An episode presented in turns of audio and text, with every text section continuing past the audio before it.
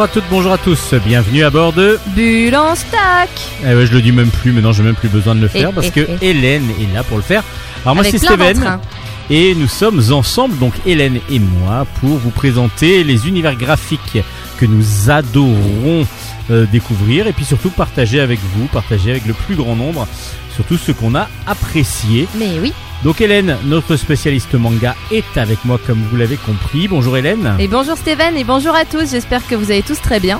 Alors aujourd'hui une grosse spéciale chronique parce que du coup on a beaucoup beaucoup de choses à vous présenter avant les vacances. Ah oui, oui, oui. Donc si vous avez des grosses valises pour pouvoir amener pas mal de, de bouquins si vous partez, autrement bah, vous aurez pas mal de choses à lire.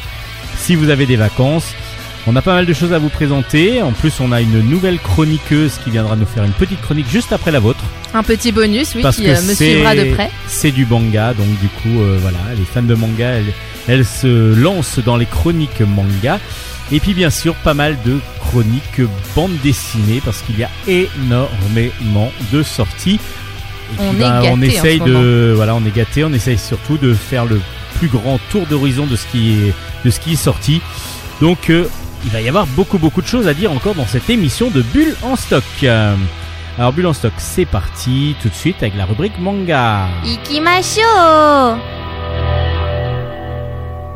Ohayo, waga bitch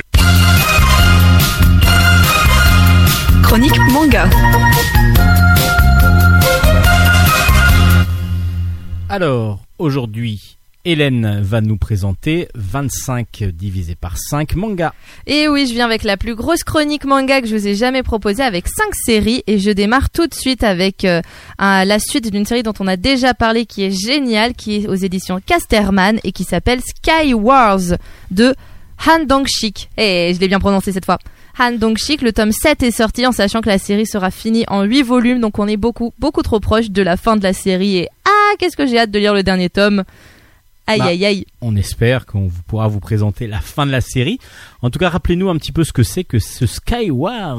Sky Wars, oui, Sky Wars est donc euh, l'histoire de jeune gar- d'un jeune garçon qui s'appelle Knit, qui est toujours accompagné de son fidèle Plamo. Plamo, qui est un- une espèce d'animal volant, une espèce de euh, dragon ou de lézard volant. Euh, et en plus, les noms de ces fameux lézards, lézards, ce sont des Lindbergh. Lindbergh, qui est une référence directe du coup à. Alors, je crois qu'il y a un film qui s'appelle comme ça d'il y a longtemps, mais c'est aussi un aviateur du XXe du siècle. 20 Oui, tout à fait. Tout qui à a fait. traversé la Manche pour la première fois, je crois que c'est lui. Voilà, on est d'accord. Soit la Manche, soit l'Atlantique. C'est un des deux. L'un des cas, deux et en tout cas euh, donc il y a une il y a une une euh, oh là là une référence directe pardon à euh, à cet homme parce que les animaux volants de cette série s'appellent des Lindbergh et sont utilisés comme des avions. Sauf que Plamo a une différence par rapport aux autres Lindbergh, c'est que lui est pourvu d'ailes, là où les autres Lindbergh n'ont plus leurs ailes, elles sont atrophiées, du coup on leur accroche des espèces euh, d'ailes d'avion pour leur permettre de planer parce qu'ils ont gardé comme le, pouvoir en eux de pouvoir voler mais euh, non plus la non plus euh, le corps pour y arriver. Donc on leur rajoute des ailes d'avion. Enfin voilà ça c'est pour vous rappeler un peu l'ambiance. Knit et Plamo vivaient dans une dans, dans leur petit village euh, tranquillement une vie paisible quand un jour un, un pirate du nom de Shark est venu complètement bouleverser leur destin et là, euh, dans ce tome 7, nous, nous nous trouvons trois ans après que Shark et Knit se soient rencontrés, après qu'ils aient vécu tout un tas d'aventures ensemble dans le- dans l'empire de Granarossa, le royaume de Granarossa, pardon. Et, euh, et ils vont, euh, et il se passe beaucoup trop de choses dont je ne peux pas vous parler. C'est parce c'est que frustrant ah, comme, euh, aïe aïe aïe. Ah non mais on se l'a- il y a le retour dans le tome 7 de la princesse Tilda qui était euh, déjà apparue dans des tomes précédents et qui ensuite s'était retirée, disons, c'est une princesse, voilà. Elle vient en plus, c'est la princesse du royaume de Granarossa, donc pas forcément les amis des pirates, etc. Mais là, elle fait son grand retour euh, pour notre plus grand plaisir et, et il s'en passe des choses et il y a des, des secrets du manga qui sont enfin dévoilés. On commence à comprendre plus pourquoi les Lindbergh n'ont plus d'elle, pourquoi, d'où venait Knit, etc. Quel était ce fameux village dans lequel il vivait. Enfin bref, plein de choses qui commencent à être Plein de expliquées. révélations. Après, Plein c'est de logique. révélations. On est au dernier, On est à l'avant-dernier tome, donc euh, automatiquement, il va y avoir beaucoup de révélations. Mais oui, et c'est toujours aussi bien. Les dessins du, depuis le premier tome ne vont que en s'améliorant. Et euh, c'est un gros coup de cœur Bulle en stock que je vous conseille. Et ça, c'était déjà depuis le premier tome. On Depuis le premier un gros, tome. gros coup de cœur. ah oui, oui. Et euh, c'est vrai que c'est une série qui est absolument géniale, même si vous n'aimez pas fan de manga, vous allez vraiment vous faire prendre Ah dans oui. l'aventure. Et c'est vraiment très très bien. Euh, pour en revenir à Charles Lindbergh, c'est bien le premier homme qui a traversé euh, la- l'Atlantique de New York à Paris. Et B. Et c'était donc euh, ça euh, en 1927, en 33 heures et 30 minutes avec son avion qui s'appelait le Spirit of Saint-Louis. Et oh. Voilà, ça je me rappelais du nom de l'avion, mais je me rappelais plus si c'était la Manche ou la. et donc c'est comme si un Américain, c'était plus facile de traverser l'Atlantique que la Manche. Enfin pas plus facile, mais c'était plus logique qu'ils partent des États-Unis pour aller jusqu'en France.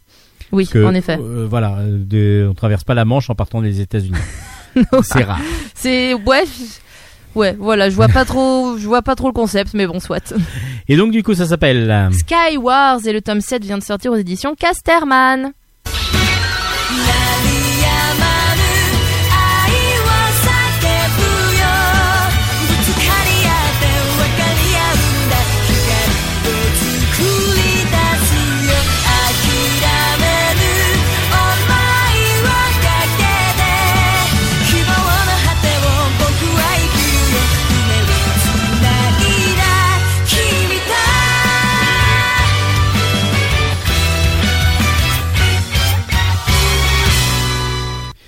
On continue les chroniques manga d'Hélène avec. euh, Avec Blue Giant Supreme par Ishizuka Shinichi.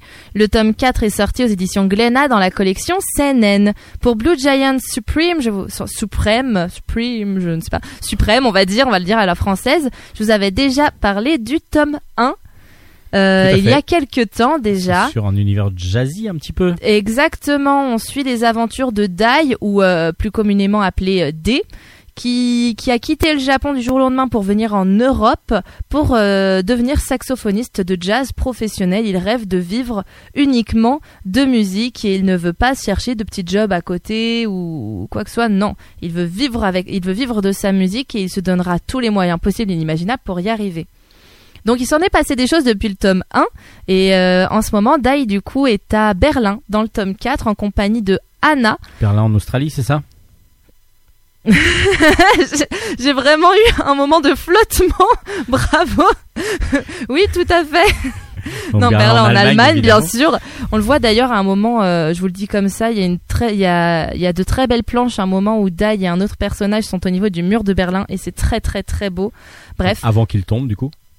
non, il y a des- encore des morceaux de Ah oui, euh, ah, d'accord. Donc bah, c'était pour savoir Ah justement si non, ça non. se passait avant que la chute du mur de Berlin ou si c'est des euh, de notre époque Ah, avec bien. avec le mur euh, donc à moitié détruit. Bien vu. Non, non, non, c'est, on est, euh, on est clairement au 21e siècle.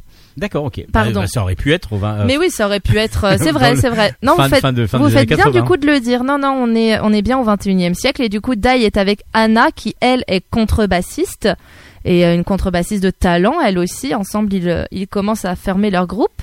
Ils ont rencontré un pianiste du nom de Bruno. Et ce fameux Bruno, qui lui est polonais, va réussir à mettre la main sur un Français, Cocorico, qui s'appelle Raphaël, et un Français qui est batteur.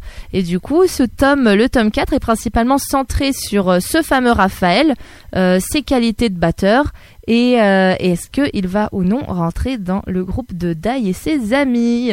Ah là là là, on le saura dans le tome 4 ou dans le tome 5 Ah, On le sait dans, on le sait à la fin du tome, euh, à la fin du dans tome le, 4. Dans le fin du tome 4. Mais Oui, par oui. contre, après ça va être la composition du groupe qui va commencer à jouer, j'imagine dans le tome 5. Exactement. Donc on a hâte de lire ou pas le tome 5 Est-ce que ça donne envie? Est-ce ça donne envie, ça donne envie, c'est très sympa, c'est euh, ce qui est marrant ça change, je pense, le thème, non? Ah oui oui, complètement, c'est vraiment je alors après moi je suis musicienne, du coup ça me plaît euh, Jouer parce du triangle, hein, si je me rappelle bien.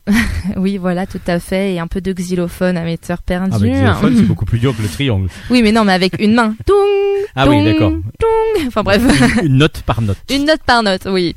Non, euh, c'est en tant que musicienne, j'apprécie vraiment la lecture de ce manga, ne serait-ce que d'un point de vue graphique, c'est superbe et c'est marrant parce que euh, on arrive à voir sur le visage des personnages de quelle origine ils sont. Le, le batteur, par exemple, Raphaël, on l'a vu avant de savoir qu'il était français. Je me disais, il a une bonne tête de français. Et, euh, et après, plus, quelques pages plus loin, ah, du coup, tu viens de France et tout. Je fais, ah, je le savais. Enfin, bref. c'est, vraiment, on, on voit, on voit les traits. On voit sur les traits des personnages un peu, euh, leur euh, leur culture, je trouve leur euh, leur pays d'origine et c'est chouette. De toute façon, je pense, euh, je trouve qu'il y a un penchant euh, un petit peu vers le, le, le- le franco-belge dans, dans Oui. certaines planches, dans certains visages.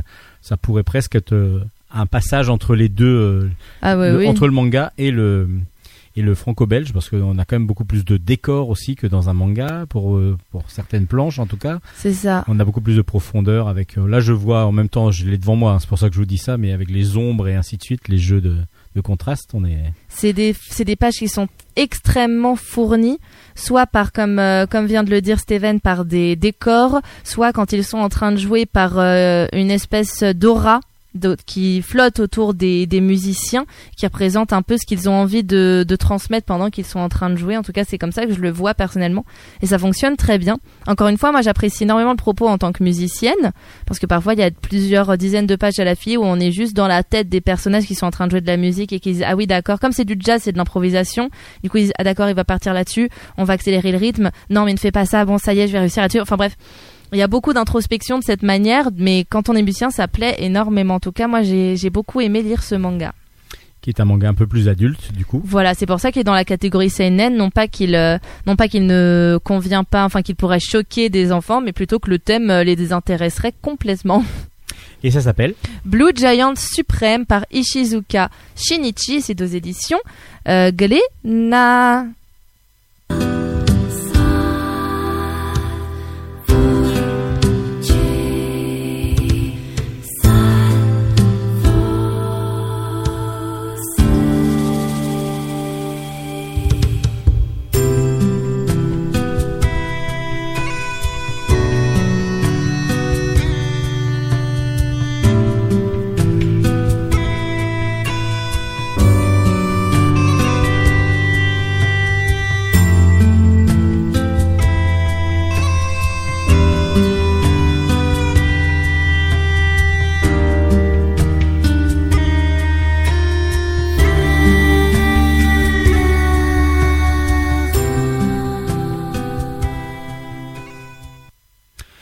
On continue avec euh, donc un tome 1 cette fois-ci euh, qui s'appelle euh, qui s'appelle Insomniac. Ce n'est pas pour rien si j'ai sélectionné cette chanson qui s'appelle Peaceful Sleep juste avant d'entamer ce manga-là, chanson qui est tirée du jeu vidéo Nier Automata.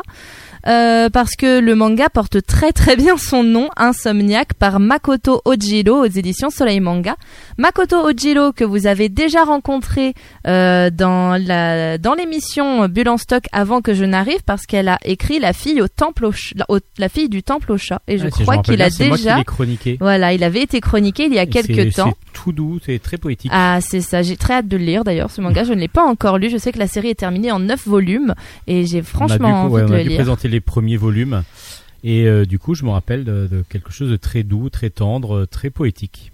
Bah là, pour le coup, on est aussi euh, aussi tout à fait dans une ambiance calme, douce, poétique aussi, qui donne vraiment envie de d'accompagner les personnages principaux dans leur petite dans leur petite vie.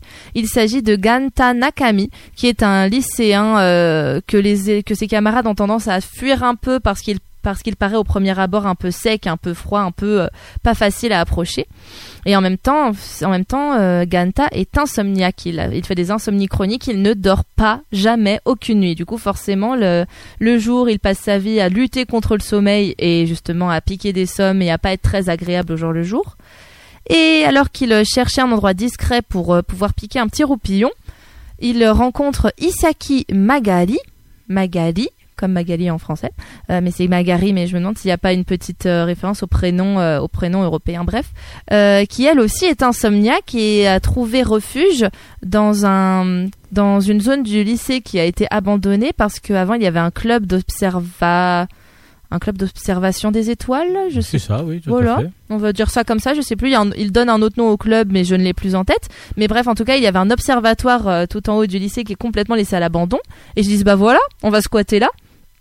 Et ils commencent à squatter tous les deux pour euh, pour dormir euh, pour dormir tranquillement. Et je dirais pas qu'il y a une romance qui se crée entre eux parce que ce ils restent euh, ils ont un peu enfin la seule chose qui les rapproche en soi c'est leur manque de enfin c'est leur insomnie qui fait qu'ils ont des choses à partager mais on sent qu'ils se rapprochent, qu'ils sont soulagés d'avoir enfin rencontré quelqu'un qui comprend leur mal. Et, et c'est beau, et c'est doux, et c'est chou, et, euh, et ça se lit très bien. Et les dessins sont pareils, sont à l'image de du scénario, c'est-à-dire doux, euh, confortables. Les dessins sont confortables, ils sont agréables, ils sont tout ronds. Il y a, y a aucun moment où on se sent agressé par l'image. C'est génial et, euh, et l'histoire est l'histoire est méga top. Et c'est donc en un, c'est en un tome ou Ah il y a non, il y aura- Là, pour il va y avoir une suite. Ouais, ouais, il va y avoir une suite. Je sais pas encore en combien de tomes ça sera, mais euh, il y aura une suite et euh, je suis très pressée de la découvrir parce Donc il que se passe vraiment. quand même des choses et non pas que deux, deux personnes qui dorment ensemble. Oui, Enfin, oui, bien ensemble, sûr. Même dans la même pièce, on va dire. Oui, non, oui, bien sûr, Il y a forcément. d'autres choses qui se passent. Il se passe d'autres choses. euh, Il y a l'intervention notamment de l'infirmière qui suit un peu le cas des deux des deux élèves, essayer de comprendre pourquoi ils ont ça et qui les soutient d'une certaine manière. Euh, la réouverture potentielle du club, du coup, enfin plein de choses comme Ah ça. oui, donc du coup, ils vont être virés peut-être de. Ah de bah leur- justement, vous leur verrez, dortoir. vous verrez quand vous lirez comment ils vont se, Ouais, ils vont s'en tirer peut-être. comment ils vont s'en tirer. Enfin, comme en fait, pourquoi et comment le club va rouvrir ses portes. Voilà, voilà. Donc c'est une grosse recommandation de Bulle en Grosse stock. recommandation. Ça s'appelle. Ça s'appelle Insomniac aux éditions Soleil Manga par Makoto Ojiro et vraiment, euh, je vous le conseille vivement parce que c'est très très très sympa à lire.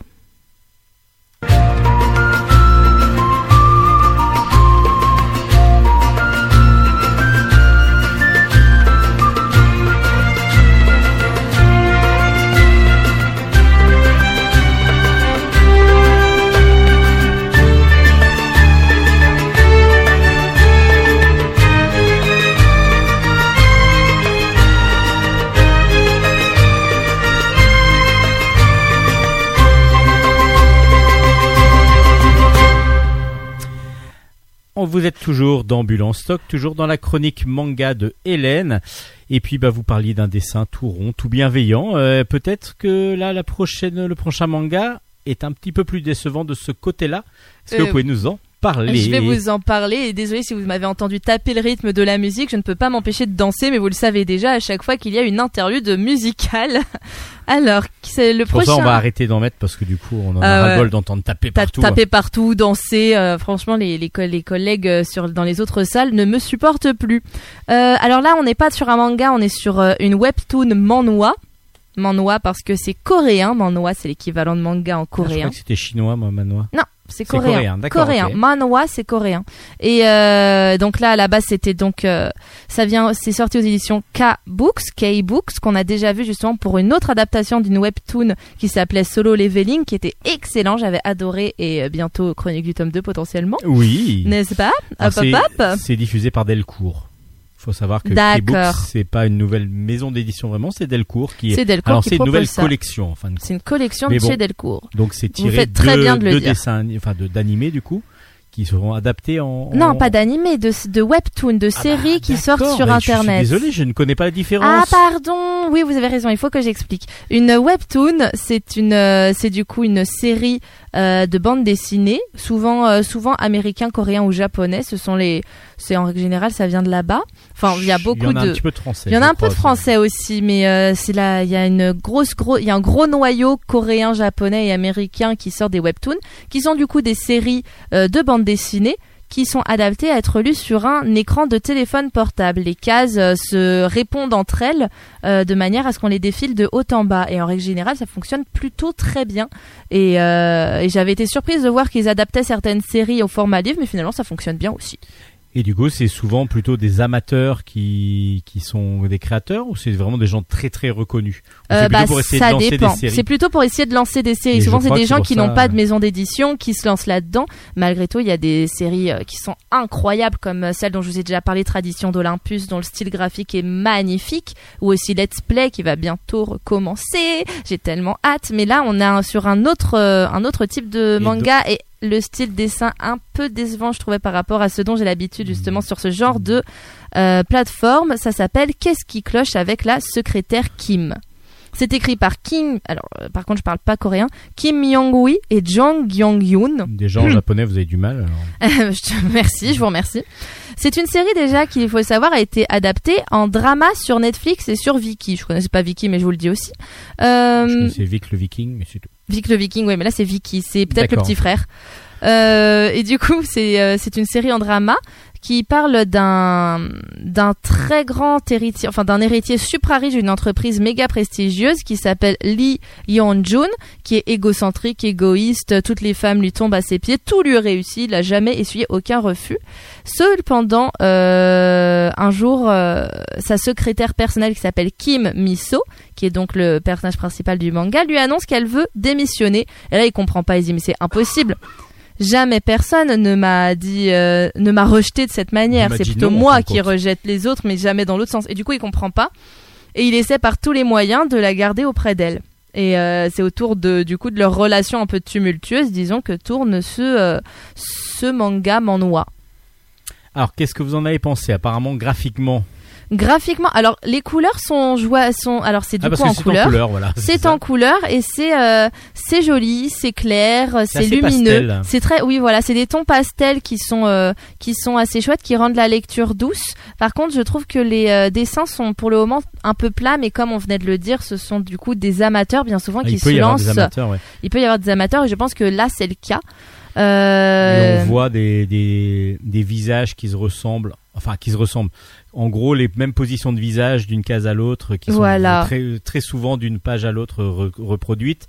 Euh, c'est vrai qu'on a l'impression d'une pas- enfin d'un dessin qui n'est pas très maîtrisé, pas très à l'aise encore, voilà. qui manque de fluidité. Je, enfin, en le feuilletant comme ça, c'est ce que voilà, je qui vois. se base sur des euh, un peu à- je vais pas dire qui ça qui s'arrête sur des facilités sur des facilités mais quand même il euh, il euh, c'est pas on n'a pas des on n'a pas de surprise dans le dessin c'est quasiment tout le temps les mêmes positions après en même temps c'est l'histoire d'une secrétaire euh, et de son patron donc il va pas y avoir un dragon euh, gigantesque qui va apparaître euh, sur une case Oui, mais il pourrait y avoir des positions de visage, des, des angles de vue différentes. Et on n'a il pas, y en a on n'a pas très peu. régulièrement.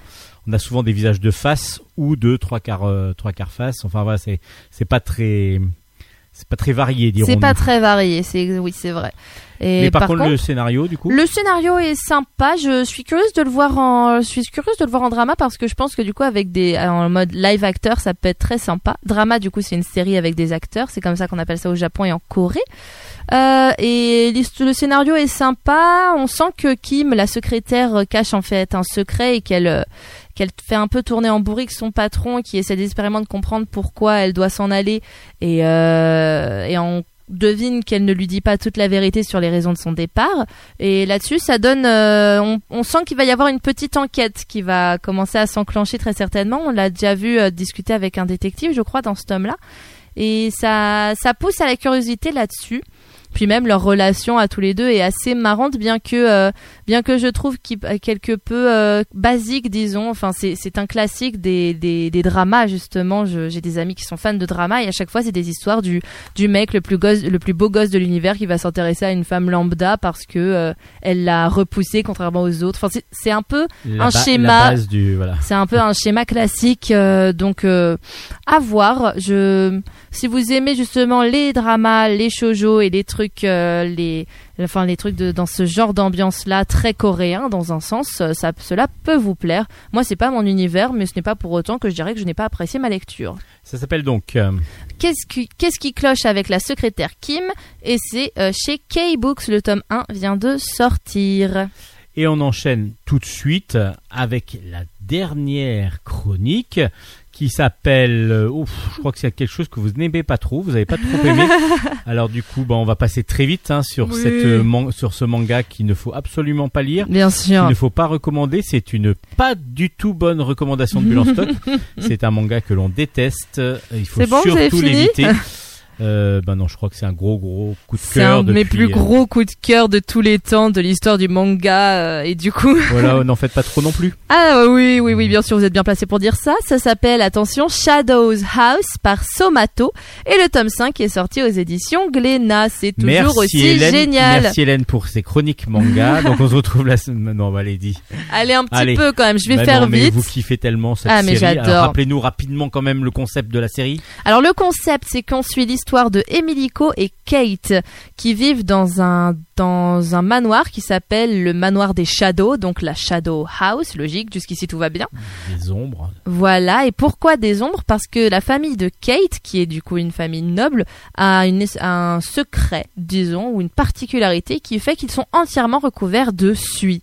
Ils sont tout noirs de la tête aux pieds, on ne voit que leurs vêtements, on ne voit pas leur expression de visage, rien du tout. Et de ce fait, chaque personne de cette famille-là se voit attribuer une poupée, euh, une, une poupée pour devenir son visage lorsqu'elle euh, lorsqu'elle veut discuter avec d'autres membres de la famille ou alors des membres des personnes extérieures à la des personnes extérieures au manoir. Et c'est ce qu'est donc Emilico pour Kate. Elle est devenue le visage de ce qu'elle appelle sa maîtresse, le visage de Kate. Et sauf que Kate euh, n'a pas décidé de, de contraindre Emilico dans dans sa vie de, poupée et elle veut la laisser vivre normalement. Et euh, ainsi, Emilico est libre d'aller où elle veut dans le manoir.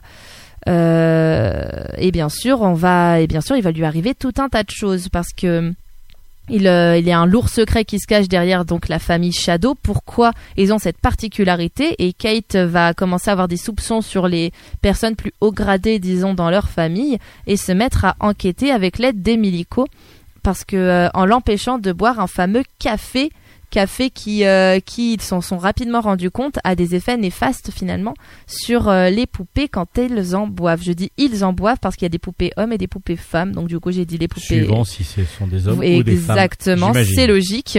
Donc du coup, euh, Kate interdit à Emilico de boire du café pour qu'elle reste elle-même et elles vont enquêter ensemble sur euh, les choses étranges qui se trament donc dans le manoir. Et dans ce tome 5, du coup, c'est toujours aussi bien? C'est toujours aussi génial.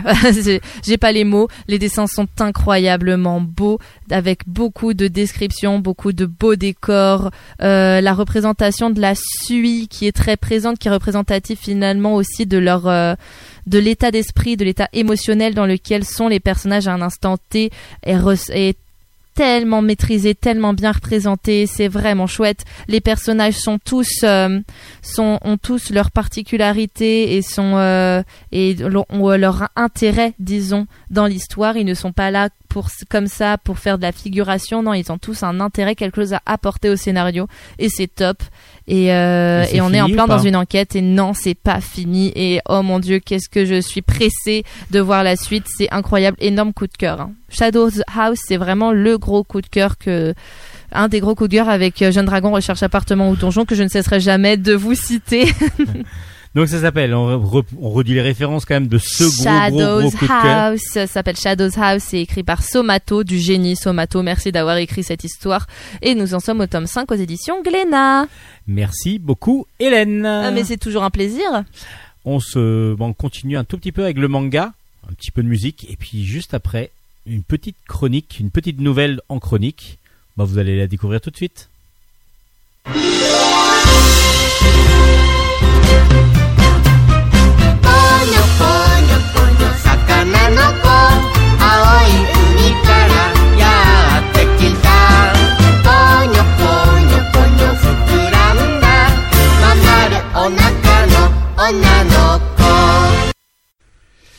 Pour compléter la rubrique manga de Hélène, nous recevons aujourd'hui une jeune nouvelle chroniqueuse, c'est Luna. Bonjour Luna. Bonjour.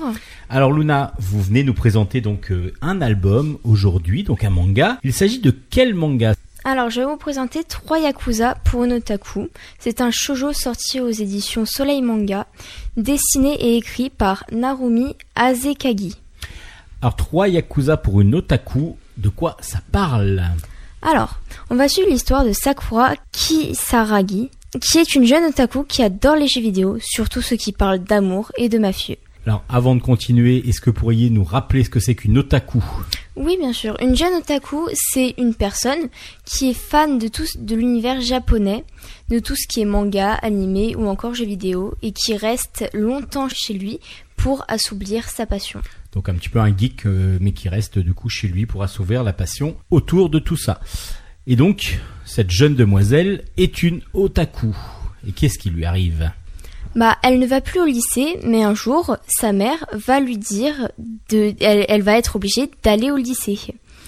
Et tout ne se passe pas comme prévu, car elle va voir un vieil homme qui va se faire renverser par une voiture.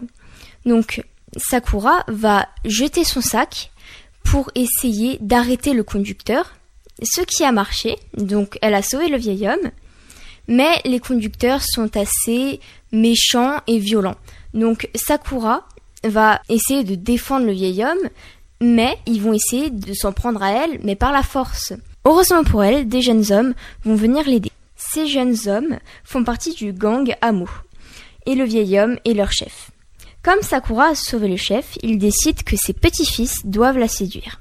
Le premier qui réussit à faire tomber amoureux Sakura aura le droit de devenir le nouveau chef du clan avec pour épouse Sakura. Les trois prétendantes sont trois frères. Shuzuke, l'aîné, Léo, le cadet, et Ryusei, le benjamin. Léo et Ryusei ne font absolument rien pour que Sakura tombe amoureuse d'eux. Mais Shuzuke a déjà pris beaucoup d'avance. Est-ce que les deux autres frères vont essayer quelque chose? Est-ce que Sakura est déjà tombée amoureuse de Shuzuke Pour le découvrir, il faut lire le manga. Et justement, le manga, qu'est-ce que vous en avez pensé? Parce que c'est une histoire donc d'amour dans une- exactement l'univers que euh, Sakura voulait découvrir. Est-ce que c'est vraiment une bonne euh, bon premier tome? Est-ce qu'on a envie de lire la suite? Comment ça se passe? Qu'est-ce que vous en avez pensé? Moi, j'ai trouvé ça vraiment intéressant car c'est une histoire d'amour, mais avec des mafieux justement. Et je trouve ça aussi intéressant que ça soit trois frères qui se battent pour devenir le chef du clan. Je trouve que les dessins sont mignons, comme dans un shoujo classique. Je recommanderais fortement le manga pour euh, des jeunes gens qui aiment beaucoup euh, le- les shoujo. Je trouve que c'est vraiment bien. Le premier tome est explicatif et c'est bien. Parce que du coup, on va le rappeler, vous, vous êtes en quatrième, ce qui fait que ben, vous êtes vraiment dans la tranche d'âge pour ce type de manga. Donc c'est un manga que vous conseillez à vos amis, euh, à- au CDI aussi de- du collège peut-être? Ce serait vraiment un manga qui pourrait être lu par tout le monde. Il n'y a pas trop de violence, même si ça parle de mafieux? Il y a un petit peu de violence, peut-être une ou deux taches de sang. Je sais que Shuzuke euh, s'est aussi pris une balle dans le corps, mais on voit pas énormément de choses. Mais Donc voilà. ça reste une histoire d'amour, centrée sur l'histoire d'amour, euh, sans trop de Centré violence. sur l'histoire d'amour, mais sur les mafieux aussi. Est-ce que vous pouvez nous rappeler donc les références de cette de ce manga? Donc ça s'appelle 3 Yakuza pour une otaku, c'est de qui? C'est de Narumi Azekagi, Et c'est donc le premier tome qui est sorti aux éditions. Soleil Manga. Merci beaucoup Luna pour cette première chronique dans Bulle en stock. Vous venez d'écouter donc euh, Luna qui vient de nous présenter un nouveau manga. Bon, avant de passer aux chroniques BD, notre jeu, notre jeu, notre, jeu. Notre jeu Ah, Alors le jeu, c'est, je vous le rappelle, une musique tirée, on a une chanson même tirée d'un film. À vous de découvrir de quel film il s'agit. Il faut deviner, hein Il faut deviner. Bah, Hélène, allez-y, parce que là, aujourd'hui, vous ne le connaissez Eh pas. oui. Enfin, vous connaissez, vous savez pas encore ce que je vais mettre.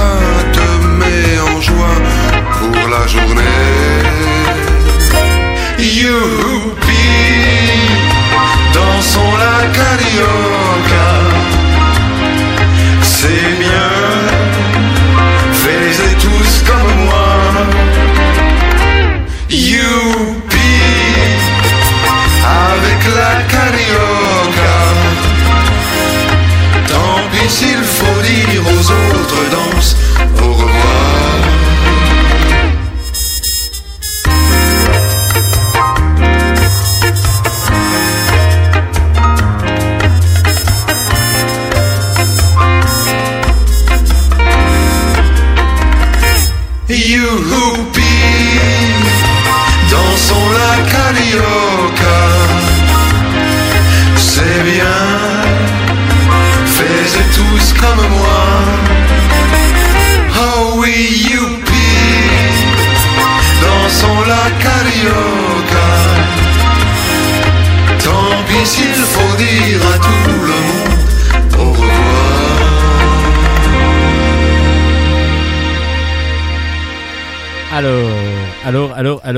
scène culte du cinéma français. Pour ceux qui n'ont pas vu le film, Hélène, vous avez découvert qui, de quel film ça, il s'agissait. Oui, j'ai trouvé, j'ai trouvé, je suis trop forte, j'ai trouvé. Ah bah, après, c'est assez facile. Si vous avez vu le film, vous êtes obligé de vous Ah, même rappeler. quand on n'a pas vu le film, je pense que c'est une chanson qui est quand même cultissime. euh. Mais c'est surtout la scène, moi, pour moi, qui, Oui. où on voit quand même le commissaire Birles euh, qui, qui danse avec. euh, donc, euh, c'est Gérard Darmon avec Alain Chabat. Avec Et c'est dans quel film? Eh ben, c'est dans la cité de la peur. Le film de Les Nuls. Ben oui. C'était comme ça que c'était sous-titré. C'est un film d'Alain Berberian euh, de 1994 déjà. Déjà. Et euh, c'est vraiment un film culte pour ceux qui adorent les nuls. euh, comme moi, j'étais, j'étais un un nulophile. J'adore, j'adore les nuls. Voilà, c'est peut-être mon côté nul qui, qui allait, mais en tout cas, voilà, la Cité de la peur de, de Berberian. Si vous l'avez jamais vu, il y a encore des, des, Oh, des a- scènes absolument cultes. C'est le genre de film Ouais, qui a, a- très voilà, peu c'est ça, mais il y a tellement de gags dedans de toute Voilà. façon que vous allez euh, vous y retrouver. Donc la Cité de la peur, évidemment, avec la carioca, chantée par Alain Chabat et. Gérard Darmon. On passe maintenant aux chroniques BD. Chronique bande dessinée. On commence ces chroniques BD avec Mitterrand et ses ombres. C'est de Patrick Rothman au scénario, Jeanne Puchol au, au dessin, et c'est aux éditions Delcourt. Alors quand je dis au scénario, évidemment, c'est oui au scénario de la bande dessinée, mais on va parler d'histoires politiques réelles qui se sont vraiment passées. On va plonger, grâce à Patrick Rothman, dans les heures sombres de l'histoire politique de la France, dans les années 50 exactement, et on va suivre Mitterrand, du coup, Euh, Mitterrand qui n'est pas encore président, parce qu'on est dans les années 50, il- c'est un ministre, il est ministre pour l'instant, et euh, on est en pleine guerre froide, de la décolonisation aussi en euh, à, ce moment-là. Et on va suivre trois affaires, trois affaires qui donc auraient pu ne pas, euh, qui auraient pu, s'ils étaient, si elles étaient arrivées jusqu'au bout, ne, ne- nous, nous faire connaître un Mitterrand autre et surtout un Mitterrand euh, bah, qui n'aurait pas été président de la République en 81. L'affaire des fuites d'abord en 1954, l'affaire du bazooka en 1957 et l'affaire de l'Observatoire 19 en 1959 où là carrément il a échappé à un attentat. Donc Patrick Rodman nous fait revivre ces, ces trois affaires avec euh, pas de lien obligatoirement entre elles, c'est-à-dire qu'on a vraiment ces trois affaires-là qui, qui nous arrivent. Jeanne Puchol avec un dessin noir et blanc très précis et donc euh, très réaliste euh, nous plonge dans un polar quasiment dans cette grâce à, à cette, ces planches sombres et bien noires. Le gros problème pour moi, je vais tout de suite dire ce qui m'a dérangé, c'est qu'il y a beaucoup beaucoup de personnes, de personnages du coup qui deviennent des personnages de bande dessinée, mais qui sont des, des, des hommes euh, politiques réels. Euh, et lorsque vous n'étiez pas, bah moi dans les années 50, je n'étais pas né et je suivais pas du tout du coup la politique et je n'ai pas obligatoirement après euh, suivi, euh, re- je suis pas revenu obligatoirement dans mes cours d'histoire sur ces années euh, des années 50 en France. Il y a plein de personnes donc qui deviennent des personnages que le que je ne connaissais pas. Et donc du coup, ben quand ils commencent à discuter entre eux et à parler de telle ou telle chose, je ne comprends pas grand-chose. Donc ça va être vraiment une BD qui peut être passionnante pour ceux qui adorent la politique, pour ceux qui ont surtout un vécu politique, voire une, analyse politique assez fine et assez, assez large, avec une connaissance de la politique des années 50-60 dans les, en France. Les autres, ben, du coup, ils vont euh, adorer le dessin de Jeanne Puchol, ça c'est sûr. Mais euh, il est vrai que moi j'ai été un petit peu perdu, surtout sur la première histoire, l'affaire des fuites, où j'ai pas vraiment. Alors si, on comprend, on comprend euh, tout, tout- des, des, des choses, mais comme on connaît pas tous les protagonistes, on ne sait pas dans quel niveau de l'état ils sont. Même si euh, il faut faire un petit peu de recherche en gros à côté, quoi. Donc c'est peut-être un petit peu ce qui est dérangeant euh, avec Mitterrand et ses ombres. Alors c'est un livre très politique, très adulte aussi obligatoirement. Je vous laisse découvrir ce Mitterrand et ses ombres. Euh, c'est aux éditions Delcourt. Dans un autre style, on va parler de mauvaise réputation avec la véritable histoire d'Emmett Dalton. C'est le tome 1 qui est sorti. C'est euh, de Ozanam au scénario, Emmanuel Bazin pardon au dessin. Et donc euh, c'est euh, et donc pourquoi je dis et donc mais c'est aux éditions Glénat. Là cette fois-ci, on n'est pas dans les années 50 en France, on est en Oklahoma dans les années 10 euh, début du 20e siècle, donc 1910 euh, 1908 pardon exactement. Et on va suivre Emmett Dalton. Emmett Dalton, c'est donc un des frères Dalton qui après ont été parodiés. Enfin, ce sont les cousins Dalton exactement qui ont été parodiés dans Lucky Luke. Mais euh, c'était une bande de, malfrats euh, de, de l'Ouest américain. Et donc on le suit depuis que c'est un criminel, euh, tout le monde le connaît, tout le monde en tout cas a l'impression de le connaître. Et un jour, on voit que il, enfin, il y a un, homme qui le rencontre dans la rue et euh, Emmett, Dalton lui a, purgé sa peine, il, il a été euh, reconnu comme criminel et donc il est allé en prison et il va donc de vie, il essaye de vivre discrètement de sa vie. Et puis cet homme-là est un producteur de cinéma et veut absolument raconter la vie d'Emmett Jackson, euh, Dalton plutôt, Jackson pourquoi, euh, Dalton et du coup de ses frères aussi. Il va réussir grâce à coup, à coup de whisky à le à lui faire lire le scénario qu'il a commencé à écrire enfin qui a été écrit et là Emmett, euh, Dalton je, veux vraiment dire Jackson je ne sais pas pourquoi Emmett Dalton euh, va refuser euh, catégoriquement qu'on fasse ce film et il va commencer à lui raconter sa vraie histoire la vraie histoire de ses frères Sachant que les frères Dalton ont commencé en étant Marshall, donc en étant du côté positif de la loi, dirons-nous. Mais on va aussi comprendre que les Marshall à l'époque ben, étaient très très mal payés, très très mal vus, euh, en particulier par l'État qui les embauchait et que c'était vraiment un travail ingrat. Ils devaient même, lorsque le, la personne qu'ils venaient de tuer, parce qu'ils avaient, c'était des malfrats, qu'ils avaient peut-être tué d'autres personnes, etc. S'ils n'avaient pas la possibilité de payer, euh, si la famille n'avait pas la possibilité de payer l'enterrement, c'était carrément au Marshall de payer l'enterrement. Euh, voilà, il y a vraiment beaucoup beaucoup de choses qu'on va apprendre là-dessus. Et du coup, bah, on va suivre comme ça euh, ces deux hommes, donc euh, Emmett Dalton, qui va raconter petit à petit son histoire, et c'est passionnant. C'est passionnant parce que justement le côté entre le côté positif, négatif, on va dire entre le gendarme, le voleur et ainsi de suite, la limite est vraiment ténue. Et c'est ce qui est très intéressant, je trouve, dans cette euh, dans ce récit, euh, parce que du coup, on est entre le bah, voilà, on essaye d'être euh, gentil. À un moment donné, quand on tire trop sur la corde, quand il y a quelque chose qui casse, bah, peut-être qu'on va basculer. Et qu'est-ce qui va nous faire basculer? Quel est le point de rupture? Et ainsi de suite. C'est très très intéressant. Alors, pour tout vous dire, le dessin d'Emmanuel Bazin est une merveille et absolument magnifique. C'est un dessin tout à la couleur, euh, une sorte d'aquarelle qui est sublime et qui met vraiment en valeur le, son dessin fin, précis. Et c'est vraiment des pures merveilles de planches. On est euh, happé par euh, par la planche complètement. On a des des des des, des émotions qui passent à travers les couleurs, des émotions qui passent à travers le dessin. Euh, on est vraiment plongé dans des dans différentes ambiances grâce aux couleurs. C'est absolument magnifique. C'est donc un excellent premier album. Je suis pas un grand spécialiste de western, et ben j'ai été plongé dedans et on a aussi un western plutôt moderne aussi d'un côté parce que on suit non pas que des cowboys, on, on suit comme ça des plusieurs personnes qui ne sont pas justement dans ce milieu de des cowboys. C'est super intéressant. C'est un gros coup de cœur de Bulle en stock. Ça s'appelle Mauvaise réputation. Le tome 1 est donc sorti aux éditions Glénat et je vous le recommande évidemment. Bah oui, si c'est une recommandation de Bulle en stock, mais c'est n'importe quoi Steven aujourd'hui. C'est un peu difficile. Euh, Allez, Firepower tome 2 de Robert Kirkman au scénario, Chris Samini au dessin. C'est aux éditions Delcourt Comics. Pour l'instant, j'ai pas bafouillé. Firepower, on suit Owen Johnson.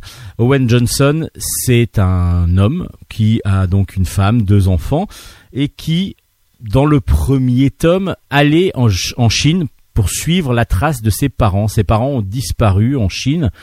Et euh, il euh, va essayer de comprendre pourquoi. Il arrive jusqu'à un temple, une sorte de temple Shaolin, où il va apprendre à combattre. Il va continuer en tout cas son apprentissage des arts martiaux.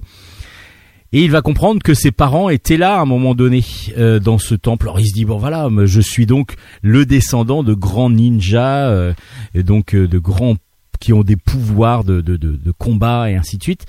À part que c'est pas tout à fait ça. Au contraire, ses parents sont un petit peu des traîtres de ce temple et ils sont à ils ont ils font partie de la bande rivale qui eux essayent de- d'empêcher enfin le temple garde un secret enfoui à l'intérieur et cette bande rivale de ninjas essaye à tout prix de, de récupérer cette espèce de trésor alors qui est pas tout à fait euh, qui est un petit peu vivant. Bon, je vous dis pas trop, il faudra lire le premier pour comprendre. Et donc ses parents à Owen sont euh, donc des traîtres en fin de compte de, de la cause. Owen, en faisant sa, sa, sa méditation et quand il y a pas mal de choses qui se passent dans le premier tome, je vais pas vous dire tout ce qui se passe parce que j'ai pas envie trop de spoiler, euh, va en plus découvrir qu'il va qu'il a la, le- la possibilité, le pouvoir, le fire power de faire des boules de feu. Lorsqu'il a lorsqu'il est dans un certain état d'esprit, il va pouvoir se combattre avec des boules de feu. Dans le deuxième tome, on retrouve donc après tous les péripéties du premier, on retrouve Owen avec sa famille euh, en train de faire un barbecue en tout, à, tout avec leurs amis, leurs parents. Et là, il va y avoir un justement de- des, des dirigeants du, du temple où il était qui va venir le rechercher en disant il faut vraiment que tu reviennes. Là, il y a un gros problème. Notre maître à tous, alors qui est très très farfelu, qui est très bizarre, mais lui a disparu. Il n'y a plus personne pour protéger vraiment le temple. Et lui ne veut absolument plus quitter sa famille, sa femme qui est pourtant une femme très forte euh, parce qu'elle est, elle est, enfin, elle est policière, mais plutôt combattante aussi et combative. Euh, il- ses enfants, il veut plus les, les quitter. Et évidemment, qu'est-ce qui va se passer? Est-ce qu'il va devoir y aller? Est-ce qu'il va y aller seul? Est-ce qu'il va y aller en famille? Bah, vous allez le découvrir dans ce Firepower tome 2. Euh, du coup, ça, c'est bien bien dynamique. Il y a beaucoup de, scènes de combat qui sont très fluides, très agréables à suivre. Et puis Robert Kirkman arrive toujours à nous mettre dans une ambiance assez drôle par moment parce qu'il y a beaucoup d'humour dans son dans ses dans ses BD enfin dans celle-là en tout cas et puis euh, des et puis des scènes comme ça de de vie de tous les jours suivies de gros combats contre des ninjas c'est assez affolant. Bah, c'est voilà le créateur de Walking Dead qui nous offre cette série. Euh, le premier tome, il y avait, je trouve, des moments de flottement. Dans le deuxième, il y en a moins. Euh, il y avait des moments un peu plus longs dans le premier tome. J'ai j'ai eu du pas du mal à passer, mais où on a l'impression de stagner un petit peu dans notre lecture. Là, c'est très fluide et ça, ça avance beaucoup plus vite. Le dessin est un dessin style comics qui fonctionne super bien vu que justement la dynamique est là. Regardez juste la couve, vous allez comprendre la dynamique que veut donner le dessinateur Chris Samney. Ça s'appelle donc Firepower, tome 2 et c'est sorti aux éditions Glénat. Vraiment très très bonne série.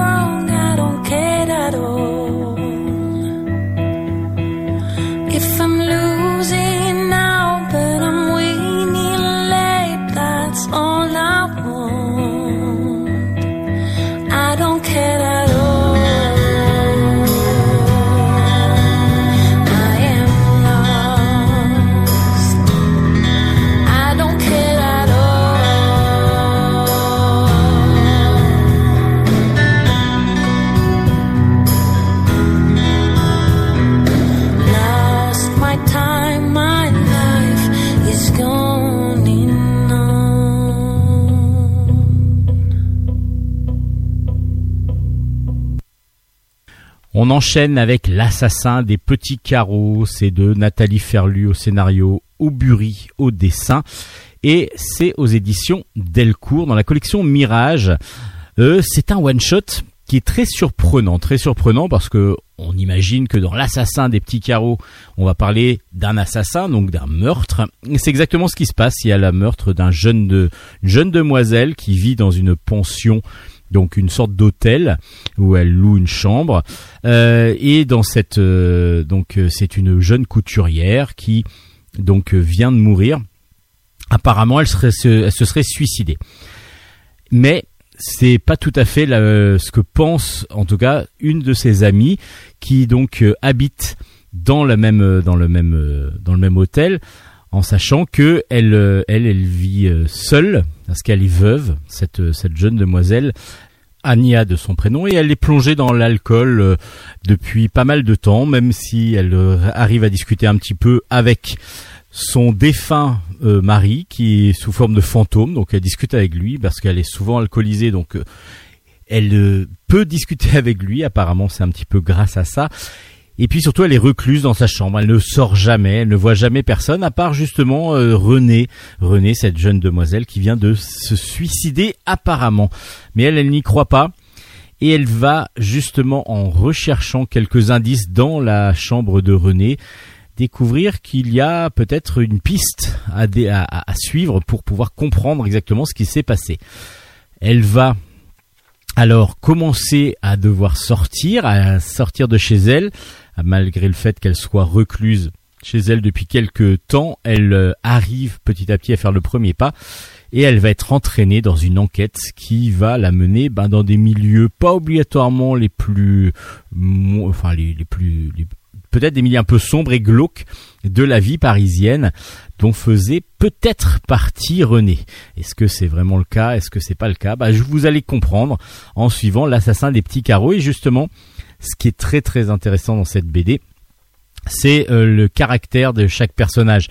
Cette femme, Ania, qui est recluse chez elle, qui ne veut plus sortir, qui est car- carrément euh, asociale, elle ne veut, elle ne veut plus voir personne, va être obligée de se forcer à aller rencontrer des gens et peut-être même à changer du coup sa personnalité petit à petit ou à retrouver une personnalité beaucoup plus joyeuse et beaucoup plus guillerette comme elle l'était avant. Euh, bah, c'est ce qu'on va des, c'est ce qu'on va petit à petit observer en lisant l'album. C'est vraiment un excellent album, un excellent one shot parce que ça nous amène en plus dans des univers euh, un petit peu sombres. On est entre deux guerres, on est entre les deux guerres, euh, entre donc dans les années 20 et c'est des années un petit peu euh, ben, difficiles pour tout le monde. Tout le monde essaye de gagner de l'argent euh, comme il le peut et en même temps euh, ben, il y a des, endroits un petit peu interlopes qu'il faut éviter et c'est là-dedans que va être pourtant plongé euh, donc euh, Anya.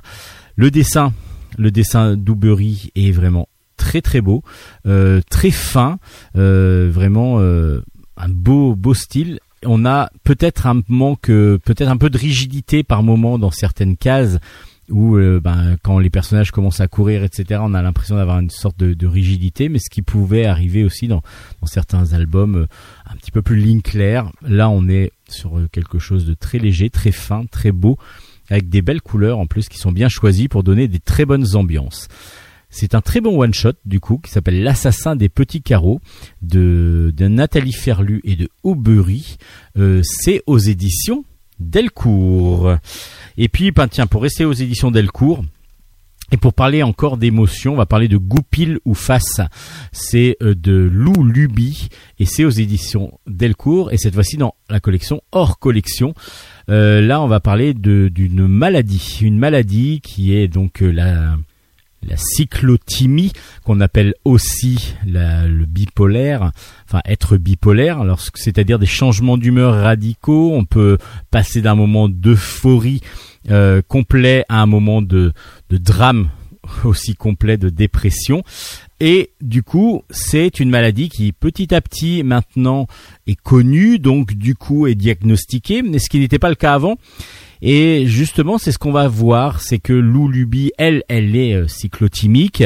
Elle va nous expliquer comment elle a vécu ça et comment elle vit ça euh, avec difficulté au départ en particulier où justement aucune aucune raison euh, apparente ne bah, il y a aucune raison apparente qui lui fait qu'elle qu'elle soit qu'elle qu'elle ait des épisodes des dépressifs.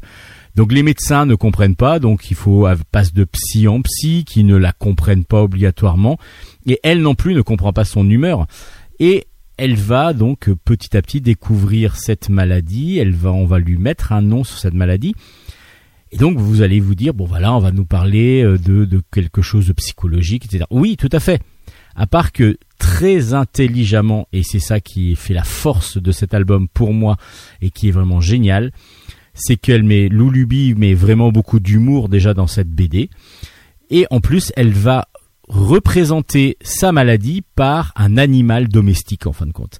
Elle, elle a choisi donc pour sa cyclothymie, vu qu'elle n'est pas obligatoirement la plus violente et la plus, c'est pas une grosse dépression euh, qui lui arrive donc du coup ce qui serait représenté par un loup par exemple, un gros loup bien méchant. Là, on est sur un renard. Donc le renard, qui est un renardeau au tout départ quand elle naît, qui ne du coup n'a aucun pouvoir sur elle quasiment, petit à petit va grandir avec elle. Et par moment, bah, le renard, il a un côté sombre et qui là, il va devenir un petit peu, bah, un renard au lieu d'être roux, il va devenir complètement noir. Et là, ça va être les épisodes dépressifs. Et donc, du coup, elle représente tout le temps sa maladie, la, comment vivre avec elle, comment vivre avec les autres. Et c'est super intelligemment fait. C'est vraiment, c'est ce qui est très intéressant, c'est que lorsqu'on n'est même pas confronté à, à, à cette, cette maladie, on ressent beaucoup d'émotions grâce en plus à l'humour qu'elle rajoute et à ce côté graphique tout le temps, tout le temps en invention. Il y a des scènes qui sont complètement euh, euh, pas, pas mais très bien découpées avec euh, des, de- plein d'imagination pour expliquer des choses plutôt qu'être redondant avec toujours les mêmes styles de, de, de, on va dire de découpage. Là, on est vraiment dans quelque chose de vivant, de très agréable à lire, qui parle vraiment intelligemment de cette maladie. Euh, en plus, euh, on va avoir un côté didactique assez simple sur certaines planches, un peu plus complexe sur d'autres, mais le côté assez simple va pouvoir expliquer à des plus jeunes aussi la maladie et pourquoi éventuellement quelqu'un qui est dans votre entourage peut avoir comme ça des sautes d'humeur, pourquoi des fois il peut être très très euh, très très positif et le lendemain très négatif. Tout ça c'est vraiment bien expliqué, c'est super bien fait, c'est vraiment très très beau. Euh, elle utilise en plus ben, des couleurs noir, blanc et puis le, le orange du renard qui on retrouve dans toutes les planches et du coup qui égaye je trouve les planches. C'est vraiment une excellente BD didactique, un excellent euh, voilà, une excellente BD autour d'une maladie. Des fois, c'est un peu plombant, mais il y a quelques quelques albums comme ça qui sont géniaux pour nous expliquer des choses simplement. Là, ça s'appelle Goupil ou Face. En plus, euh, comme elle est vraiment confrontée à cette maladie, bah, ça fonctionne encore mieux. Euh, je trouve, enfin, pas ça fonctionne mieux. Je suis désolé pour euh, pour elle. Euh, J'ai pas du tout envie de dire bravo. Heureusement que vous avez cette maladie, comme ça on la comprend mieux. Mais je pense que le fait d'être confronté à ça, ça lui permet vraiment d'avoir un regard objectif sur ce qu'elle raconte. C'est pas juste un médecin qui raconte quelque chose qu'on essaye de mettre en, BD. On est vraiment sur du vécu et on ressent aussi ce vécu avec euh, ses proches, avec son ses chéris ou ses chéris au départ, son chéri après. Enfin voilà, vous, vous allez lire tout ça. Grâce à Goupiloufas, vous allez découvrir ça et c'est vous rentrez dans cette euh, dans, dans cette BD vraiment avec grand grand plaisir. Et puis, ben voilà, vous comprenez beaucoup de choses. Ça s'appelle Goupiloufas, c'est de Lou Luby et c'est superbement bien fait. C'est aux éditions Delcourt. Je vais être beaucoup plus contrasté avec cette BD. Ça s'appelle Cheese, c'est de Zouzou. Euh, c'est aux éditions Casterman. Alors c'est un roman graphique euh, donc d'une italienne qui nous offre euh, les aventures ben, de Zouzou justement. Ça, alors c'est peut-être la sa son aventure avec euh, ses amis Rika, Dario. Euh, donc euh, c'est un trio qui sont toujours ensemble, qui ne font pas grand chose. Il y en a un qui est livreur de pizza, les autres sont un petit peu attentistes et, toujours assez oisifs. Et ils vont donc petit à petit, on va découvrir un peu leur univers qui fait de ben pas grand chose à part se retrouver pour boire des coups et manger des pizzas euh, volées à la pizzeria parce que du coup on, comme il y a un livreur de pizza ben, il livre pas toutes et puis comme ça ils ont des pizzas gratuites. Euh, et ils vont euh, comme ça ben, on va les suivre sur des petites choses. Zouzou va tomber amoureuse va croiser donc un, un jeune homme et va tomber amoureuse. C'est c'est un petit peu fou. C'est complètement délirant même. Et un de, de ces personnages à un moment donné va dire bah on va participer à la grande fête qu'il y a chez ma tante c'est-à-dire la course contre le fromage donc du coup c'est faire tomber d'une colline un fromage et tout le monde doit courir après le premier qui récupère le fromage a gagné c'est c'est bizarre. C'est bizarre pourquoi? Parce que du coup, c'est des chroniques assez simples sur euh, la vie de trois jeunes euh, jeunes adultes qui font pas grand chose, qui sont, comme je vous disais, assez oisifs. Donc du coup, pour l'instant, ça ça va. À part que c'est le traitement graphique qui est très spécifique. Le- les personnages sont très marqués graphiquement avec euh, Zouzou elle est vraiment représentée très très moche elle est vraiment laide Euh, les autres aussi sont vraiment pas très beaux mais lorsqu'il y en a un qui est plus enveloppé que les autres je crois que c'est Dario euh, ben elle fait elle dessine un personnage très très large d'épaules énorme en point de vue du corps et une toute petite tête donc du coup ça ça ça jure quasiment euh, et c'est très spécial. Donc c'est un traitement graphique qui est un peu un- underground, dirons-nous, euh, qui ne conviendra pas à tout le monde. Moi j'ai eu du mal à rentrer dedans. J'ai pourtant des univers graphiques différents et un peu originaux, j'adore ça.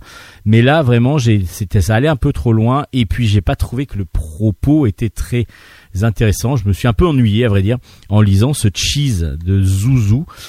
À vous de vous faire votre opinion. C'est du, c'est un roman graphique en noir et blanc avec euh, pas grand chose qui se passe, mais des émotions quand même qui est, que, que, que l'autrice essaye de faire passer, mais qui ne sont pas qui sont assez difficiles, je trouve moi, à ressentir du point de vue du, bah, à cause du graphisme qui est un petit peu plus difficile et euh, de certaines pages aussi où euh, on va avoir des mots comme ça, des fois barrés, euh, des petits textes. C'est un petit peu comme si c'était les pensées de l'autrice, mais aussi de son alter ego euh, en bande dessinée.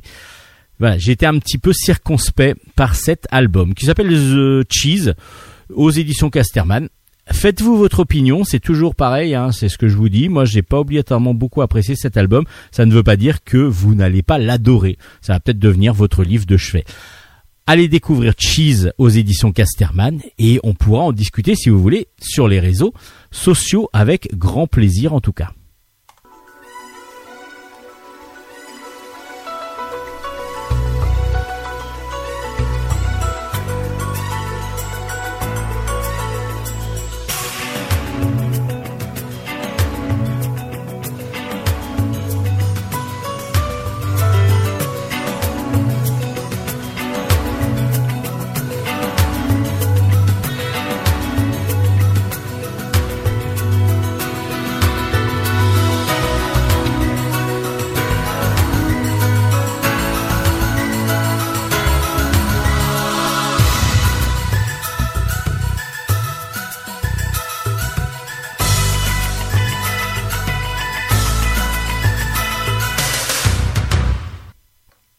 On continue avec un côté, ben, un drame, on va dire. Oui, c'est un drame. Ça s'appelle le Crépuscule des Pères.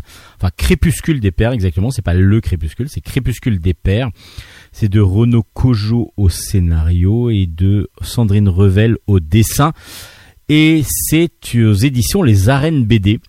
C'est une très belle BD, émouvante, en même temps un petit peu, ben, qui nous rappelle un fait divers et surtout qui traite d'un sujet qui n'est pas toujours traité, c'est la difficulté de, certains pères à, à se faire reconnaître justement comme père lors d'une séparation.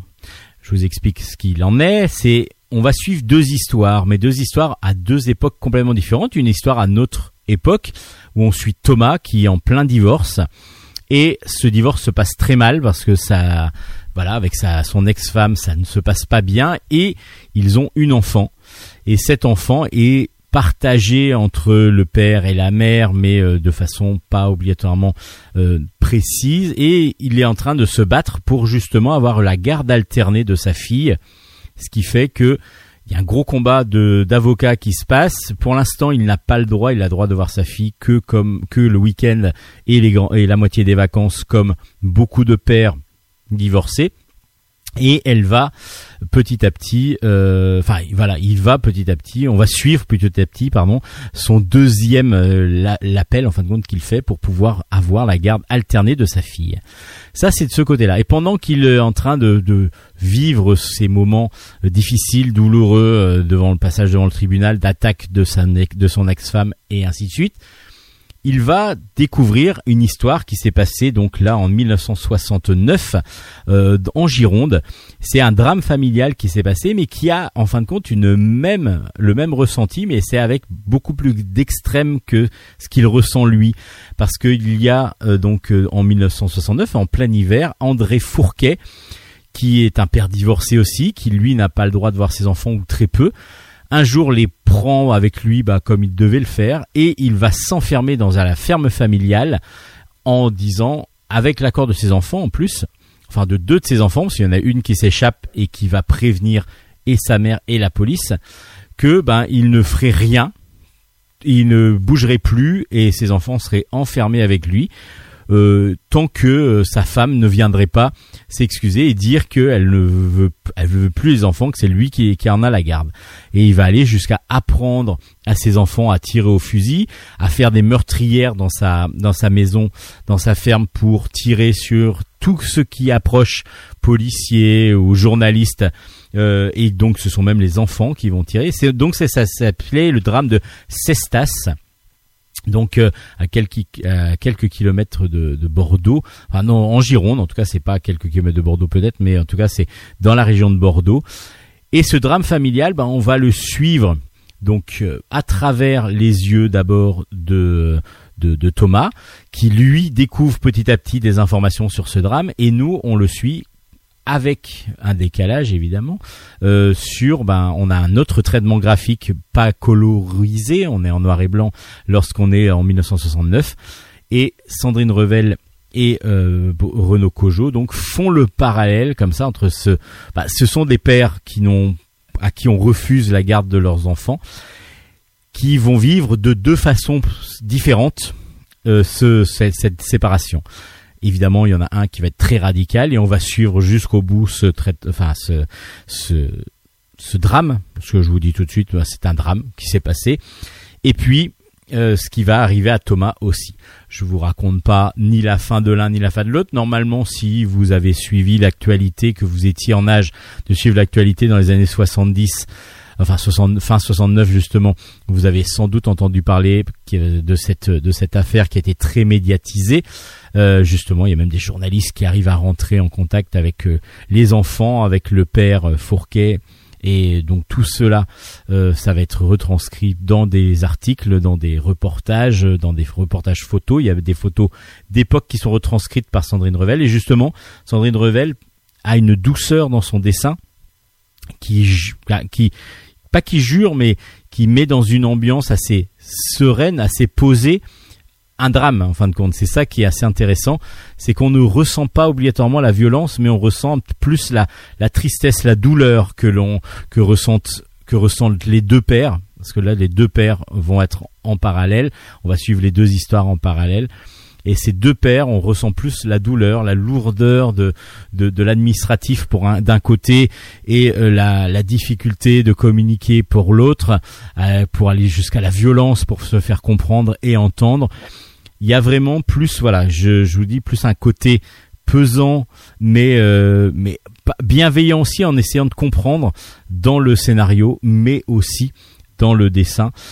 Et c'est vraiment du coup ben assez euh, voilà malgré la violence qu'il peut y avoir dans le traitement de enfin dans dans, dans l'histoire de Cestas, on a quand même on a quand même un, un côté positif et un côté euh, humain. Voilà, c'est le côté humain qu'on réussit à faire, je pense, à trouver la, la ils ont trouvé la le biais humain qui fonctionne très très bien dans cette dans ces planches et dans cet album. Donc c'est de Sandrine Revel et Renaud Cojo, c'est aux éditions Les Arènes BD.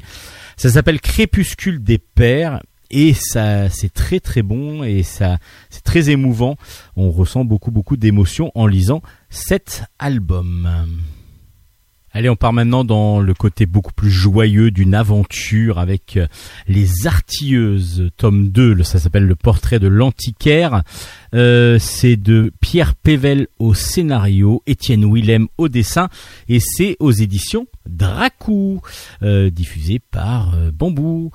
Alors, Les Artilleuses, qui sont-elles? D'abord, bah, ce sont trois jeunes demoiselles qui ont des, surnoms. Il y a Mademoiselle Gatling, il y a Miss Winchester et Lady Remington. Ce sont des voleuses, tout simplement. Enfin, tout simplement, non, ce sont des voleuses. Euh, et elles v- gagnent leur vie en volant, en pillant des banques. Et dans le premier tome, on les découvrait avec une mission. Une mission, c'était de récupérer le, sa- sigillaire, pardon, j'allais dire le sagittaire, donc rien à voir, le sigillaire, mais on ne sait pas encore tout à fait ce que c'est, c'est une sorte de pierre précieuse. Et dans ce premier tome, elles étaient en concurrence, enfin même pas en concurrence, parce que du coup, il y avait elles- les services secrets de l'Allemagne, du Kaiser, qui les poursuivaient, mais aussi les brigades du Tigre. Les brigades du Tigre, donc on est début du XXe siècle, mais euh, on est aussi dans un univers steampunk euh, complète, complet, euh, donc euh, imaginé par Pierre Pével et superbement bien dessiné par Étienne Willem. Vraiment, les dessins sont d'un dynamisme, d'un- d'une beauté folle. Et dans ce deuxième tome, du coup, elles ont réussi leur coup. Alors voilà, si je spoil un petit peu, elles ont réussi leur coup et elles vont essayer de découvrir justement quels sont les pouvoirs de ce fameux sigillaire. En tout cas, quel est le secret que contient euh, euh, ce, trésor. Parce que si tout le monde veut le récupérer, c'est qu'il y a quand même quelque chose. Je vous en dis pas trop. Je vous dis juste que c'est une série donc euh, qui sera en trois tomes et que pour l'instant c'est magnifique. Les deux premiers tomes sont excellents, d'un dynamisme fou. Les personnages sont tout de suite empathiques. On, est vraiment euh, sympathi- sympathique et on rentre en empathie complet avec elle. Euh, c'est trois jeunes demoiselles que l'on a envie de suivre jusqu'au bout de l'aventure.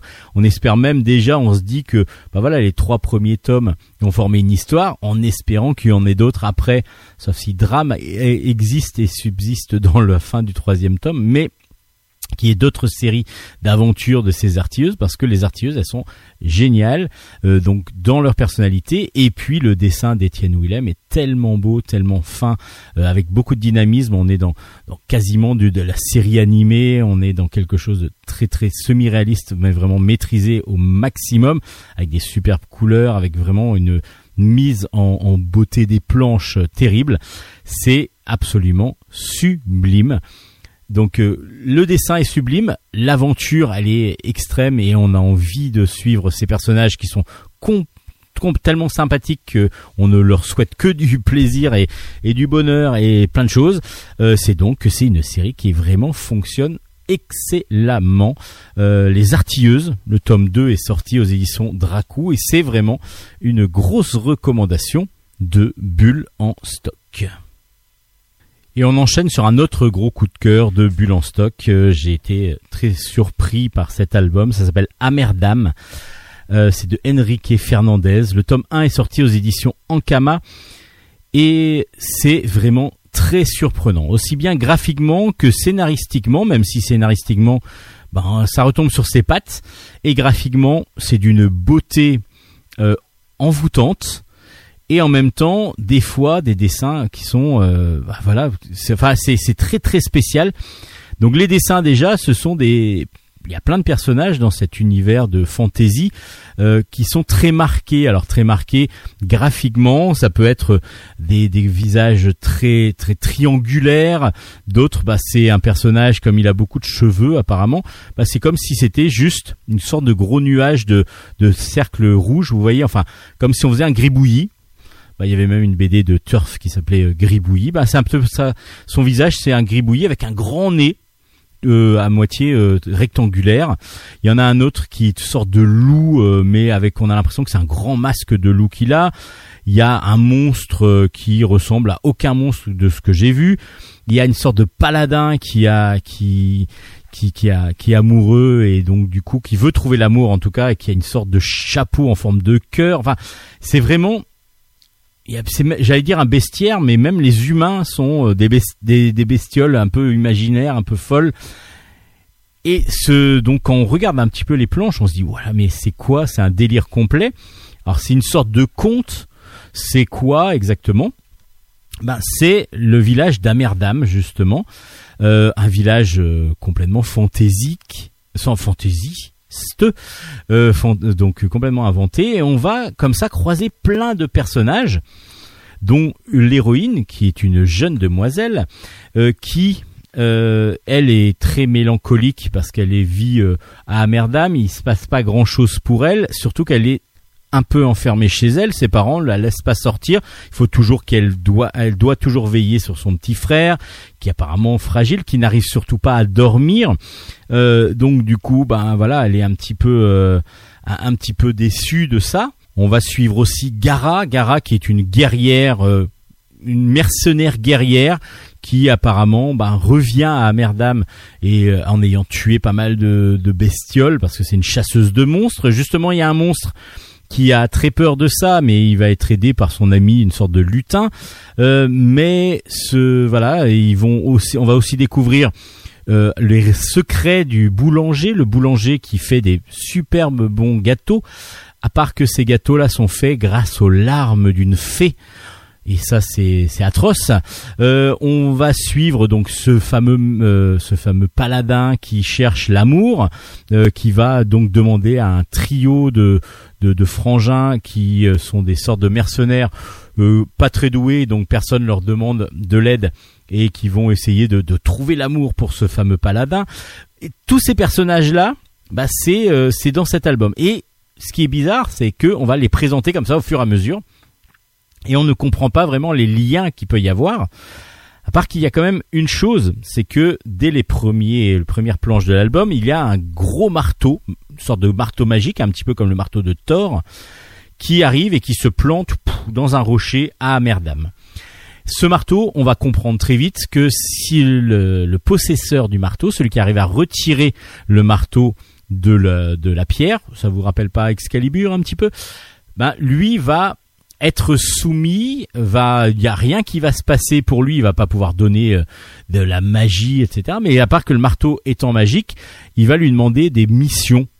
Donc euh, celui qui est maître du marteau va devoir partir à l'aventure pour pouvoir suivre justement bah, les destins, le son destin et c'est le marteau qui va un petit peu en, décider. Alors des fois les destins sont vraiment nuls et ringards. Il y en a un qui fait tout, qui traverse tout le tout le nord du pays, tout ça, et quand il arrive, bah, il a juste un clou à planter avec le marteau. Mais ça lui a révélé des choses, donc du coup, on se demande qui va avoir le marteau. Et tous ces personnages-là n'ont, pour l'instant, à part le fait que ce soit à Amerdam que tout se passe, il n'y a rien qui les relie. À part peut-être cette demoiselle, parce qu'un jour, elle va réussir, à, on va, on va l'autoriser à sortir, et ses parents vont l'autoriser à sortir, et elle va réussir à enlever le marteau. Et donc le marteau va commencer à la guider en disant bah voilà il faut que tu vers le nord et c'est tout. Donc ses parents sont obligés un peu de la laisser partir parce que c'est devenu la maîtresse du marteau. Mais pour la protéger, ben qu'est-ce qu'ils vont faire? Ils vont demander à Gara justement la guerrière s'il y a possibilité contre rémunération de l'aider. Et du coup, on va suivre Gara et la, la jeune demoiselle dans leurs aventures. Mais le monstre qui euh, entre temps a enlevé la fée parce que elle a, il a sauvé la fée du méchant euh, du méchant euh, boulanger va demander aussi de l'aide à Gara. Et enfin bon je vous en dis pas trop. Vous avez compris que tout va évidemment se relier mais c'est superbement bien fait. Graphiquement on a l'impression d'être dans un univers fantasmagorique total euh, avec des personnages complètement loufoques. Ah, je vous avais pas dit que l'homme, le, le- le loup là, il peut euh, multiplier. C'est un multiplicateur, donc il, quand il voit un objet, il sait pas pourquoi, hein, mais il arrive à le multiplier par 7. Donc c'est plutôt pas mal. À part que il faut pouvoir maîtriser son pouvoir.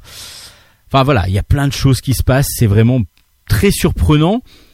Au départ, on se, dit bah je vais être complètement perdu. Je comprends rien. Pourquoi ça passe de lui à lui? Pourquoi il y a même des fantômes qui volent en parlant de Gara? Enfin, il y a plein de choses, vraiment plein de choses. C'est foisonnant. Et du coup, c'est surprenant, foisonnant, superbement bien dessiné parce que du coup, c'est complètement atypique. Et quand on plonge dans l'univers, on trouve ça absolument magnifique. C'est vraiment une grosse recommandation de Bulle en stock, une surprise, euh, quelque chose d'original. Et c'est ce qu'on adore aussi en BD, c'est découvrir des choses qui, au premier abord, ne nous auraient pas obligatoirement plu. Bah là, ça va vous plaire, j'espère, autant que ça m'a plu. Ça s'appelle Amerdam. C'est le tome 1 qui est sorti chez Ankama. Et il y aura deux tomes en plus seulement. Donc euh, je vous recommande vivement. J'espère que le deuxième tome sera du même, euh, du même niveau parce que ce sera de coup un diptyque absolument génial.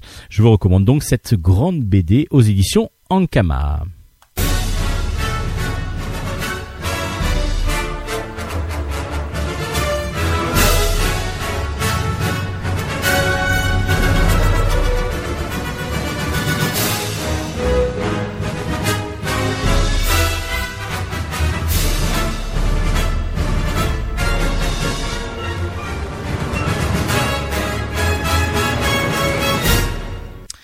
Allez, on passe maintenant peut-être à de la bande dessinée un peu plus euh, familiale, jeunesse, même si Amerdam, ça marche pour tout le monde. hein. Parce que peut-être graphiquement, les enfants vont pas s'approcher directement de l'album, mais euh, ils vont être surpris quand même par pas mal de choses. Avec, euh, ben tiens, trois albums. On va faire un triptyque. Triptyque de chez Soleil avec euh, YouTuber d'abord. YouTuber, mais écrit avec un I tréma et non pas un Y. Le tome 1 s'appelle Hashtag War, c'est de Stéphane Louis au scénario, Yvan Bigarella au dessin. Et je vous ai dit donc que c'était aux éditions Soleil dans la collection Pop, la nouvelle collection Pop, dont je vous ai présenté Klebs la dernière fois de Supio, que j'avais adoré. Et euh, là, on va retrouver euh, donc euh, le un style d'humour comme ça un petit peu familial. Alors, j'ai du positif et du négatif à dire sur cet album. Positivement, déjà graphiquement, c'est un dessin très cartoon qui fonctionne superbement bien. Je trouve que les personnages très élancés du dessinateur sont absolument sublimes. Et puis l'idée, c'est que dans chaque page, ce soit un YouTuber qui va faire un face cam, ce qu'on appelle un face cam. Donc il est face à la caméra et il va parler, il va faire son une sorte de, petite émission, de petite de chronique dans sur pour mettre sur YouTube après. Donc on va suivre euh, un cuisinier qui n'est pas obligatoirement doué, qui va se faire aider par son fils, qui lui, au contraire, va être super doué. Il y a une sorte de jeune garçon qui se dit euh, spécialiste des arts martiaux. On va voir qu'il n'est pas obligatoirement le plus fort. On va avoir une, une influenceuse, en tout cas qui se veut influenceuse mode, et on va avoir les cap ou pas cap. Bah, vous avez compris, hein, c'est des défis qui vont se relever et est-ce qu'ils vont réussir à relever le défi Ça fait un peu penser à Jacasse par moment. Euh, et puis comme ça, on va suivre tous ces personnages. On a aussi la, la, la coach euh, stretching, euh, euh, un petit peu yoga et ainsi de suite qu'on suit aussi. Et donc chaque page va être un gag autour de ce personnage-là. Enfin, de ces personnages-là, et ça va alterner. Et ça va même être assez cyclique. On va avoir autant de gags de chaque. Et justement, ben, le gros problème, c'est que chaque personnage n'est pas, pour moi, au- autant au niveau de, que l'autre. Donc du coup, il y en a qui, qu'on découvre euh, et qu'on adore, et du coup, on, les suit plus facilement. Euh, chez, chez les cap ou pas cap, c'est plutôt sympa parce que du coup, on se demande à chaque fois quel va être le défi qui va être relevé. Et puis des fois, ben, on est sur des, des gags qui sont un peu moins bons. Voilà, c'est toujours un peu le problème des gags, c'est que on va avoir des choses très drôles par moment, d'autres un petit peu moins. Et là, j'ai pas, j'ai pas euh, explosé de rire tout le temps, va-t-on dire. Euh, après, graphiquement, c'est magnifique. Euh, on va suivre donc quand même avec intérêt ces personnages qui sont assez, ben, déjà charismatiques visuellement et puis assez loser dans, le reste. Donc euh, du coup, il y a tout ce côté loser qui à chaque fois on sait que ça va finir un petit peu pas mal, mais justement qu'elle va être la surprise? Donc il y a quand même beaucoup de surprises, beaucoup d'intérêt quand même à lire ce YouTuber. Euh, c'est drôle, c'est pas euh, euh, extraordinaire, mais c'est vraiment plutôt agréable à lire. Swan et Neo Brothers, encore des gags. Là, le tome 1 s'appelle On vous like. C'est par Sophie, Greg et Benj. Et Benj peut-être euh, au scénario et Paolo Campinotti au dessin. Toujours aux éditions Soleil. Euh, Sam, Swan et Neo, ce sont deux youtubeurs qui sont poussés par Sam, par leur maman à faire des vidéos YouTube, donc qui ont un gros gros succès. Ils ont plusieurs millions d'abonnés, 5 millions à peu près. Et euh, du coup, là, cette fois-ci, au lieu d'avoir une histoire complète comme la première histoire qui avait été écrite euh, par Jean-Christophe Derrien, là, on va avoir euh, une des gags, des gags qui vont être faits. Alors, pareil, on va être sur des gags très inégaux, des gags déjà vus pour certains. Et puis, bah, les deux personnages sont sympas. Maintenant, il y a le côté toujours la maman qui est présente, qui moi dans le système de YouTube euh, Swan et Neo, c'est ce qui m'a dérangé le plus. Donc j'ai toujours ce ressenti. Euh, c'est la maman qui pousse pour que les enfants fassent des vidéos et à un moment donné, on sent que sur certaines vidéos, euh, ils ont plus envie de certaines de certaines choses. Après, ils ont plein de choses. Ils ont gagné beaucoup d'argent. Ils ont plein de cadeaux qu'on leur offre et ainsi de suite. Ils sont très influenceurs, donc euh, ça leur a permis d'avoir cette vie là très confortable. Mais euh, voilà, il y a le côté toujours. euh, je, pousse mes enfants à faire quelque chose peut-être qu'ils n'aimeront pas pour pouvoir euh, les mettre en avant et ainsi de suite qui m'a qui dérange un petit peu. Bon après il faut passer outre ça, mais moi je l'avais en lisant l'album. Après les gags, il y a certains gags qui sont marrants, les gags de prank par exemple, c'est-à-dire des, des, on essaye d'avoir la- l'autre personnage en lui faisant croire quelque chose. Bon, ça c'est plutôt pas mal, mais il y a des choses, des gags qui sont déjà vus et du coup qui sont qui passent plus inaperçus. Le dessin rond euh, de de Campinotti fonctionne plutôt pas mal. Après voilà, c'est pour les fans de Swan et Neo, je pense qu'ils vont adorer et puis pour les donc c'est plutôt pour les plus jeunes que ça va fonctionner. Et puis dans le troisième euh, troisième série, encore autour de YouTube, là ça s'appelle Le Monde à l'envers. Euh, c'est euh, de Jenny Valentin, donc les créateurs du Monde à l'envers, et Romain euh, Pujol au scénario, Horn au dessin, et ça s'appelle Envers et contre tout pour le deuxième tome. Et là, Le Monde à l'envers, bah, du coup, ce sont différents personnages. C'est-à-dire que Le Monde à l'envers, c'est un site de parodie. Donc ils vont prendre des émissions de télé connues qu'ils vont parodier, euh, Koh-Lanta, ils vont prendre euh, les, des, des, des personnages qui vont devenir récurrents dans leurs vidéos, qu'ils jouent mais à merveille dans leurs vidéos. Allez voir euh, Le Monde à l'envers si vous, a- si, si vous aimez l'humour absurde la plupart du temps et vraiment euh, bien joué, euh, assez drôle, enfin très drôle même la plupart du temps. Et là, du coup, le ressenti que l'on a de cette chaîne YouTube mise aussi en bande dessinée, bah, je vous avais déjà présenté le premier tome que j'avais beaucoup apprécié.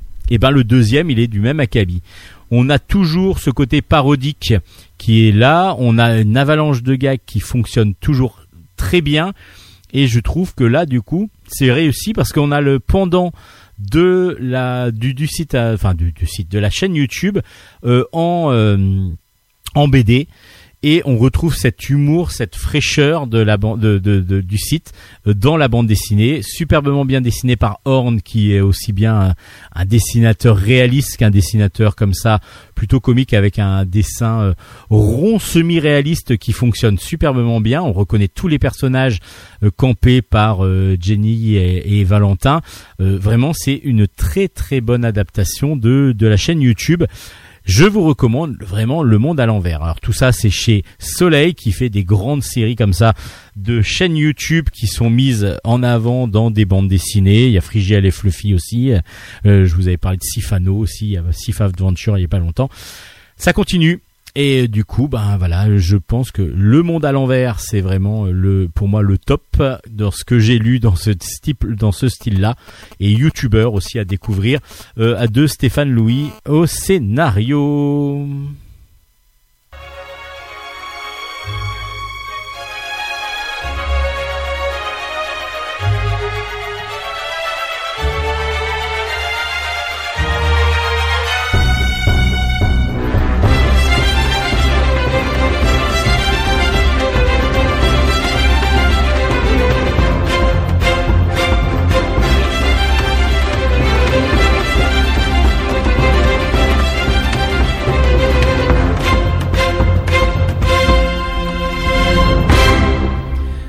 Bon, je vais pas vous faire l'affront de vous présenter le nouveau personnage qui dont la 17e tome vient de sortir, la nouvelle la 17e aventure. Alors là en plus c'est une vraie aventure, ça s'appelle même la grande aventure, le 17e tome de Titeuf. Évidemment, c'est de Zep au dessin et au scénario, c'est aux éditions Glénat comme depuis le départ. Et Titeuf cette fois-ci est dans une galère en tout cas au début de l'album parce que il va en colonie de vacances et euh, il a pas du tout envie d'y aller parce que au départ, en tout cas, bah, il avait accepté de s'inscrire parce que c'était normalement une colonie de vacances jeux vidéo. Et malheureusement, bah, il n'y avait pas assez de place pour tout le monde, donc du coup, il a fallu que les organisateurs se rabattent vers une classe de, de verte, en fin de compte, une sorte de colonie de vacances en campagne. C'est pas du tout ce qui était prévu. Bon, bah, il accepte euh, parce que c'est le jeu. Bon, à part qu'il va découvrir assez vite dans le train que c'était complètement fake et que évidemment tous les parents ont pris cette excuse pour faire croire que euh, il y avait euh, qu'il y avait un jeu, enfin qu'il y avait une colonie de vacances autour du jeu vidéo. Et là, bah, tout le monde euh, s'est fait avoir, quasiment tout le monde en tout cas. Et les voilà, le voilà parti avec Manu, Manu son meilleur ami à lunettes, qui bah, ils partent à l'aventure, euh, mais encadrés évidemment par des par des surveillants, par des animateurs. Donc ils vont se faire de nouveaux amis. Il y a euh, leur, euh, bah, ils vont devoir partager une tente. Alors c'est pas toujours évident de partager une tente avec en particulier bah, quelqu'un qui pue des pieds, mais à un point où ça devient insupportable. Euh, il va y avoir donc euh, des nouvelles, euh, des nouvelles filles aussi peut-être à draguer, mais lui, Titeuf, évidemment, c'est la monitrice hein, qu'il voit tout de suite. Il la voit tout de suite amoureuse de lui et lui amoureux d'elle. Et puis voilà, on va rencontrer comme ça plein d'autres de nouveaux personnages. Et c'est une grande aventure. Donc euh, il y a vraiment tout la colonie de vacances et en même temps, euh, euh, Titeuf, Zep arrive à découper toujours ses gags en planches, enfin ses planches en gags. Donc on a quand même une finalité à chaque fin de, page, même si on suit quand même l'aventure de Titeuf sur toute cette colo. C'est toujours aussi bon. Et c'est c'est enfin c'est pas surprenant c'est c'est quand les, les- la, marque des grands auteurs c'est justement de nous faire vivre un super bonne super bonne euh, lecture, super bonne aventure avec un personnage récurrent qu'on connaît par cœur, euh, que l'on connaît euh, voilà de partout, euh, et pourtant on trouve grand plaisir à le retrouver et surtout à découvrir encore plein de choses parce que en rajoutant des nouveaux personnages complètement différents euh, de ceux qu'on connaît habituellement, euh, en ayant bah, du coup une nouvelle interaction entre Titeuf et les autres, bah, on va dans un univers en plus qu'il ne connaît pas du tout et qu'il ne maîtrise absolument pas. Évidemment, on va avoir des nouveaux gags, on va avoir de nouvelles choses qui vont se passer avec plus euh, d'aventure justement. C'est pour ça que ça s'appelle La Grande Aventure. Le 17e tome de, de, de Titeuf est donc sorti aux éditions Glénat. Chez Jungle, il y a une collection qui s'appelle Miss Jungle. Euh, là, je vais vous parler d'une série que j'apprécie beaucoup. Je suis pas du tout la cible. Je vous dis tout de suite, je suis pas du tout la cible et je lis toujours avec grand plaisir cette série qui s'appelle 20 allées de la danse. Le quatrième tome est sorti. Ça s'appelle Petite Rebelle et c'est en partenariat avec l'Opéra National de Paris. L'Opéra National de Paris parce que ça parle de danseuse. C'est de Elisabeth Barfetti au scénario et de Laure Ngo au dessin. Superbe dessin euh, semi-réaliste, enfin assez rond, des personnages mais très en couleur, euh, des superbes danseuses avec des, des très beaux mouvements et ainsi de suite. C'est, c'est, su- c'est sublime.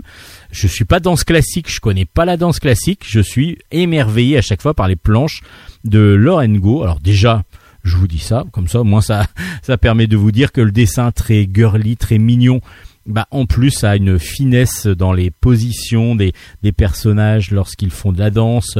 On a vraiment des précisions comme ça dans, dans lorsqu'ils font un ballet.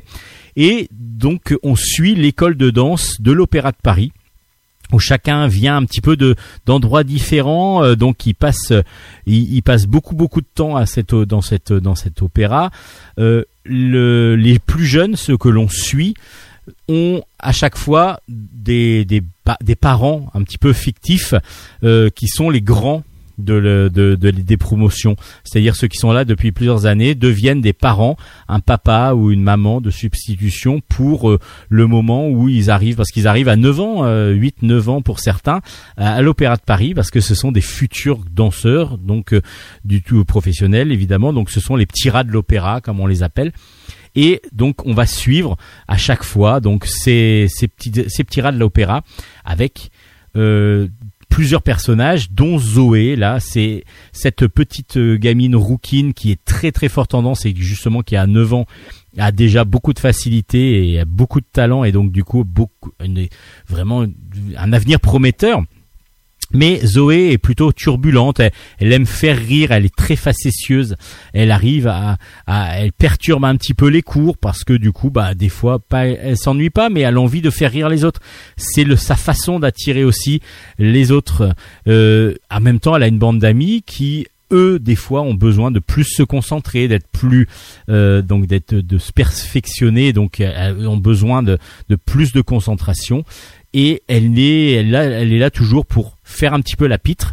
Ce qui va des fois perturber les cours. Et ce qui va peut-être même lui arriver c'est que petit à petit ben ces petits ces petits ces petites comme ça débordements vont lui coûter peut-être sa place dans un dans une grand un grand opéra que l'on est en train de jouer où il faut des enfants et peut-être même sa place complètement à l'opéra de Paris peut-être qu'elle va être virée de l'Opéra de Paris à cause de ça. Alors justement, c'est jusqu'à où peut-on aller euh, Donc euh, pour pour pouvoir être toujours quelqu'un de, sincère, assez joyeux, etc., sans aller jusqu'à la perturbation.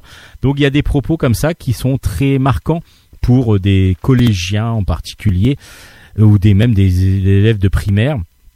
Et c'est absolument fascinant. Je sais pas pourquoi, moi j'adore. Enfin, je sais pas pourquoi. Si, je sais pourquoi parce que c'est c'est très très bien fait, c'est très bien écrit, c'est très bien scénarisé, c'est très bien dessiné. Donc du coup, c'est quelque chose de prenant. Mais euh, je suis assez fasciné par cette série et je suis pas le seul parce que il y a plein de jeunes demoiselles à qui j'ai présenté les albums qui sont maintenant devenus fans de 20 allées de la danse. Donc le tome 4 est sorti aux éditions Jungle dans la collection Miss Jungle.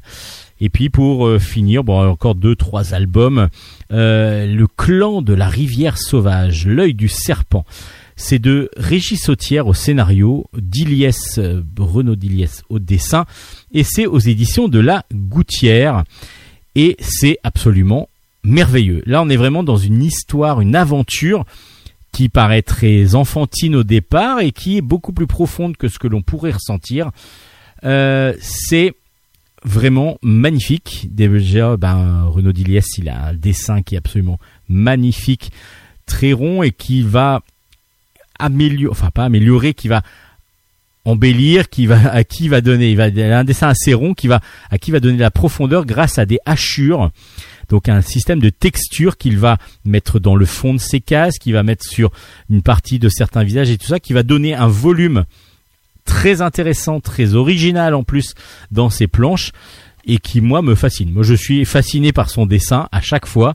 Je trouve qu'il va jouer beaucoup comme ça avec ses volumes, avec ses, contrastes entre le fond, la- l'arrière-plan, le premier plan.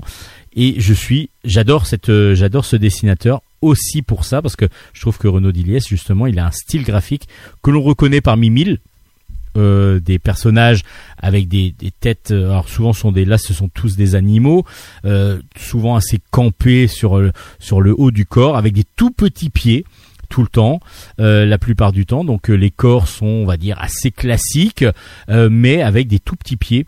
Et du coup ça leur donne une originalité folle. Enfin c'est vraiment génial.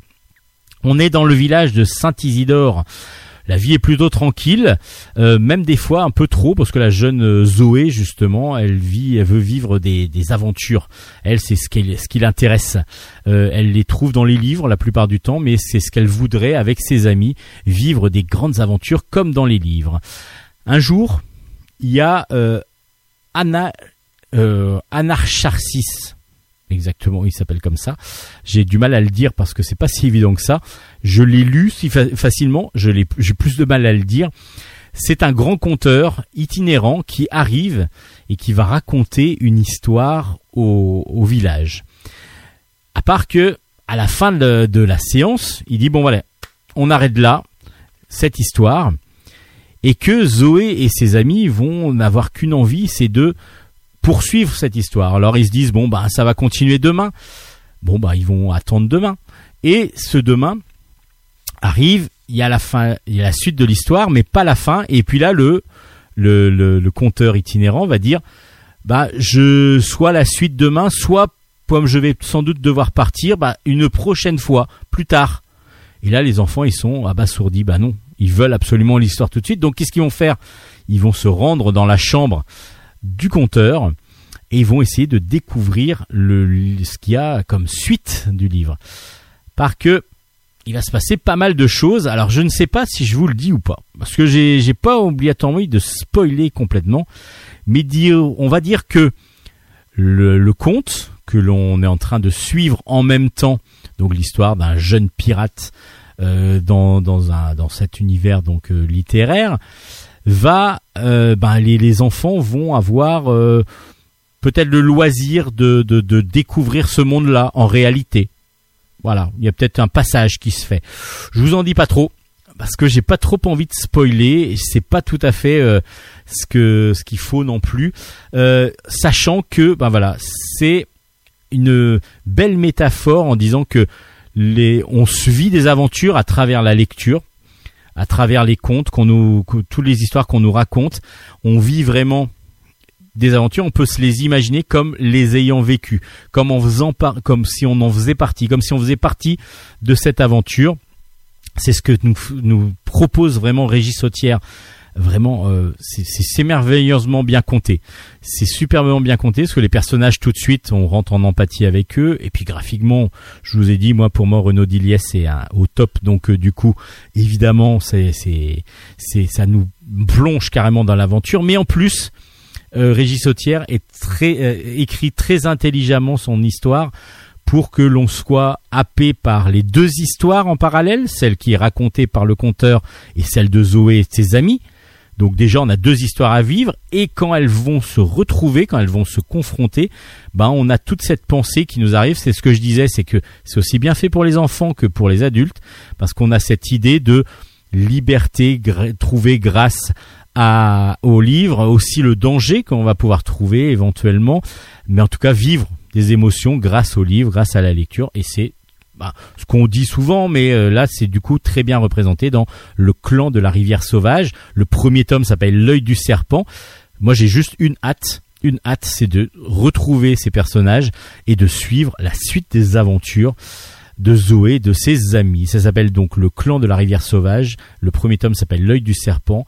C'est une grosse recommandation de Bulle.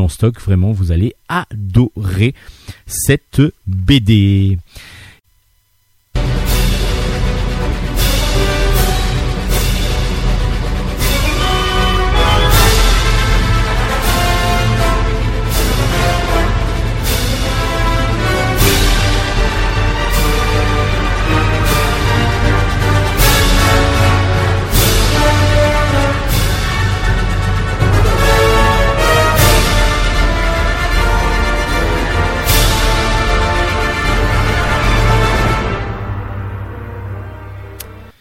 Allez, on finit cette chronique bande dessinée et puis bah, ce bulle en stock avec trois albums sans texte. Et c'est l'originalité de ces trois albums. Le premier s'appelle Birdie Melody de David Perimoni et c'est aux éditions de la Gouttière. Euh, David euh, Perimoni, on l'a déjà rencontré pour son premier album, justement, euh, qui s'appelait Birdie Melody. Euh, non, ça c'est Birdie Melody qui s'appelait Billy Symphony, pardon.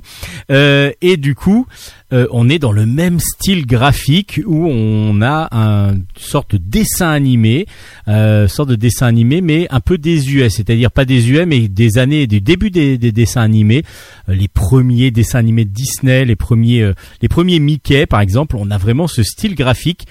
Euh, que l'on retrouve, c'était les Silly Symphony par exemple, euh, d'une sorte de, série de dessins animés comme ça de Disney.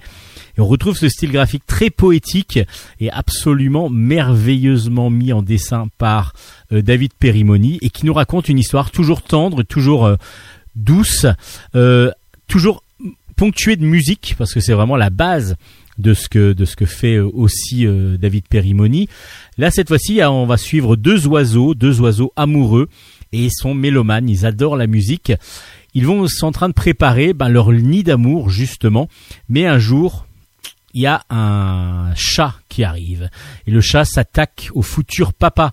Donc, euh, la demoiselle oiseau et donc euh, doit se partir le du nid pour être sûr de ne pas euh, de ne pas se faire attraper avec son œuf sous l'aile. Mais du coup, ben, les deux amoureux se sont séparés et il va falloir les qu'ils se retrouvent l'un et l'autre. Tout ça ponctué par des mélodies, par la, le son.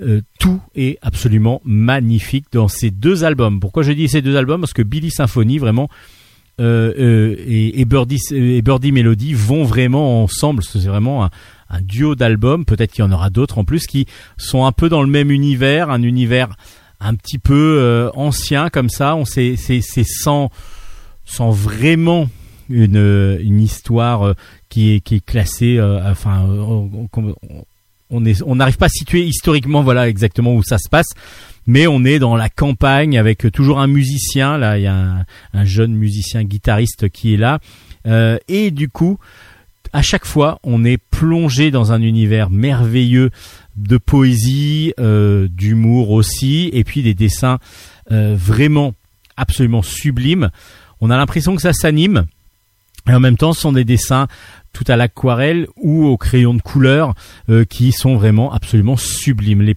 planches sont sublimes. Je vous avais déjà conseillé Billy Symphony, le deuxième album Birdie Melody. Alors évidemment, l'histoire va vous paraître simple, mais une histoire sans bulle qui peut être lue par plusieurs générations et avec un immense plaisir pour tous. C'est vraiment très très agréable et c'est ce qu'arrive à faire David Perimoni dans son Birdie Melody, donc paru aux éditions de la Gouttière, une grosse recommandation de Bulle en stock. Et puis le deuxième tome de Aesop le loup est sorti. Euh, Turikiki Mouse Kausto, c'est le deuxième tome donc de ces aventures du, petit loup qui est dessiné par Leroy. Et c'est aux éditions Kenes cette fois-ci. C'est aussi une nouvelle édition. Enfin, Kenes, c'est pas une nouvelle édition, une nouvelle collection de de- d'albums sans bulles euh, et donc lisible par les plus jeunes parce que c'est très compréhensible. Justement, cette fois-ci, Aesop, le loup un petit peu facétieux, va à la plage et puis il aimerait jouer au rugby avec les autres. Mais bah, il n'est pas assez costaud, c'est vraiment un petit gringalet. Et on se moque de lui et lui va avoir euh, qu'une envie, c'est de se venger. Alors comment va-t-il se venger? Bah il va tout simplement prendre le plus costaud de, de- des rugbymen et puis il va leur dire bah voilà, moi je te prends au bras de fer, je te prends en tout cas un concours de force euh, ce soir à minuit dans le bois. Est-ce que euh, va réussir à le faire? Bah vous allez voir que euh, je vous en dis pas trop. Évidemment, Aesop le loup, c'est aussi simple à lire, des dessins très cartoon, très ronds, qui fonctionnent excellemment bien, très classique dans le dans le dans le graphique, mais absolument super dans l'univers. En plus, c'est toujours pas obligatoirement très positif. Il y a du positif, du négatif, parce que c'est quand même un, un loup assez malicieux. Et donc, du coup, il y arrive, euh, souvent, il arrive à s'en sortir des différentes situations, pas obligatoirement de la façon la plus, euh, la plus, la plus agréable pour, pour le lecteur. Enfin, c'est super bien fait, euh, c'est drôle, c'est très coloré, évidemment, une lecture simple pour les plus jeunes, mais qui peut vraiment se, euh, se, se, lire à plusieurs. Évidemment, les parents sont conviés à lire Aesop le loup avec leurs enfants. Et puis, dans cette même collection de BD muettes, entre guillemets, euh, Papy Génial et sa bulle qui va partout. Ça, c'est le titre origi- enfin, le titre complet. Le tome 1 est sorti, ça s'appelle Le gros robot de l'espace, pas gentil du tout. Et c'est de Tony Emerio euh, que l'on avait découvert il n'y a pas très longtemps avec Laboratoire, par exemple, aux éditions Popcorn. Là, c'est donc aux éditions Ken- euh, Kenes. Et c'est excellent. Là, on est vraiment dans un cartoon euh, ben, futuriste parce qu'on est dans l'espace cette fois-ci. Mais est-ce que vous aimeriez avoir comme Ninon et Oscar un papy aussi génial que euh, celui qu'ils ont, pardon? Ce, leur papy, c'est un inventeur. Il a inventé une bulle, une bulle comme ça, une sorte de sphère creuse, enfin sphère, oui c'est creux automatiquement, mais avec une coque euh, donc transparente dessus. Et c'est donc un vaisseau, une sorte de vaisseau spatial qui permet d'aller partout. C'est donc une bulle qui va partout, d'où le titre de l'album, enfin de la série même.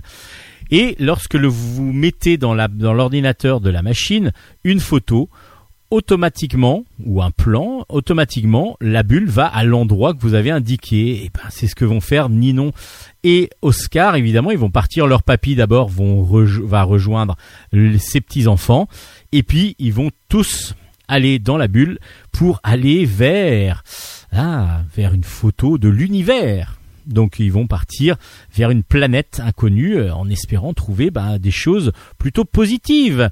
Oui, mais là, quand le titre s'appelle Le gros robot de l'espace, pas gentil du tout, vous pensez vraiment qu'ils vont avoir que des choses positives qui vont leur arriver? Eh ben non, évidemment. Alors c'est très très bien fait, c'est drôle, c'est très coloré. Là, on a vraiment l'impression d'être dans du cartoon pur, du cartoon assez moderne. C'est fait par ordinateur et du coup, ça fonctionne superbement bien aussi. On a l'impression que ça, ça bouge. Euh, c'est très agréable. Euh, Tony Emerio nous offre une petite histoire avec un univers qui nous permettra, je pense, d'aller dans plein d'endroits différents à différentes époques et ainsi de suite. Et on a déjà juste envie d'avoir la suite, d'avoir d'autres aventures, parce que c'est à partager aussi en famille avec les plus jeunes, qui vont pouvoir raconter l'histoire que eux ont ressentie et qui va donc euh, qui, qui va donc plaire aussi aux, aux, aux adultes parce que du coup il va y avoir un échange évidemment entre la lecture et puis la compréhension. C'est super bien fait.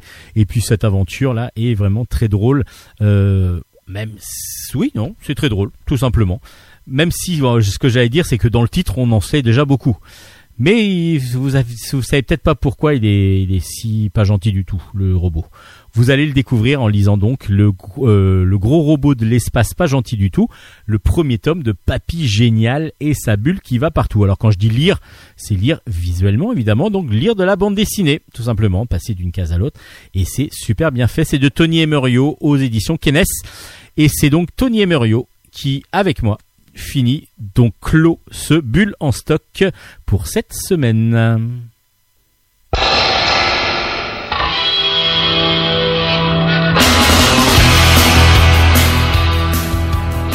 Et c'est la fin de Bulle en stock pour cette semaine. Mais pas la fin des haricots puisqu'on revient la semaine prochaine. Normalement, oui. Oui, Normalement, oui. Oui. Normalement, oui. normalement. Donc du coup, en attendant, bah, vous pouvez retrouver l'ensemble des albums chroniqués, toutes les références, dont Shadow House, euh, sur notre page Facebook qui s'appelle Qui s'appelle Bulle en stock. Bulle avec un S, ne l'oubliez pas. et sur nos pages perso aussi, Steven Bescon par exemple. Par Vous exemple. pouvez aussi nous poser autant de questions que vous le désirez. On a plein de réponses. On espère qu'elles vont correspondre avec les questions. Mais oui. ça. Oui, parce que parfois on tire au hasard dans le chapeau et euh, on va répondre fer à repasser et, au, voilà. et au pire, on a la réponse ultime qui est 42. donc 42. Pour ceux qui connaissent. Euh, vous pouvez aussi évidemment retrouver l'ensemble des podcasts, tous les, toutes les émissions futures, non futures pas encore, mais passées. Passé, oui, parce qu'on n'a pas encore trouvé futures, la machine à remonter dans le temps ou à Bah, voyager déjà dans le temps. les émissions qui seraient enregistrées au préalable Ben sans oui. qu'on le sache, ce serait très fort. Euh, vous pouvez donc retrouver les émissions passées bah, sur toutes les plateformes de, plate- de, de streaming, de téléchargement, de podcast. Et puis bien sûr sur le site de la radio qui nous héberge, qui s'appelle Radio, Radio Grand, Grand Paris. avec le, Le grand, sultan. le, le- le sultan aujourd'hui. Le Le sultan. sultanissime. Le sultanissime Nicolas Nicolas. Godin. Merci Nicolas. Oh là là, comme on le kiffe le Nicolas Ah Godin. là là. Il est trop beau le Nico. Il est parfait le Nico. Il est parfait, il est parfait. Et puis ben merci à Luna d'avoir fait sa chronique et Bravo merci Luna, merci. Et je vais aller acheter de ce pas ce super manga d'Otako et de Mafieux que tu nous as présenté. et merci Hélène. On se retrouve la semaine prochaine du coup. Avec très grand plaisir. Allez, ciao, ciao, ciao. Bonne semaine à toutes et à tous.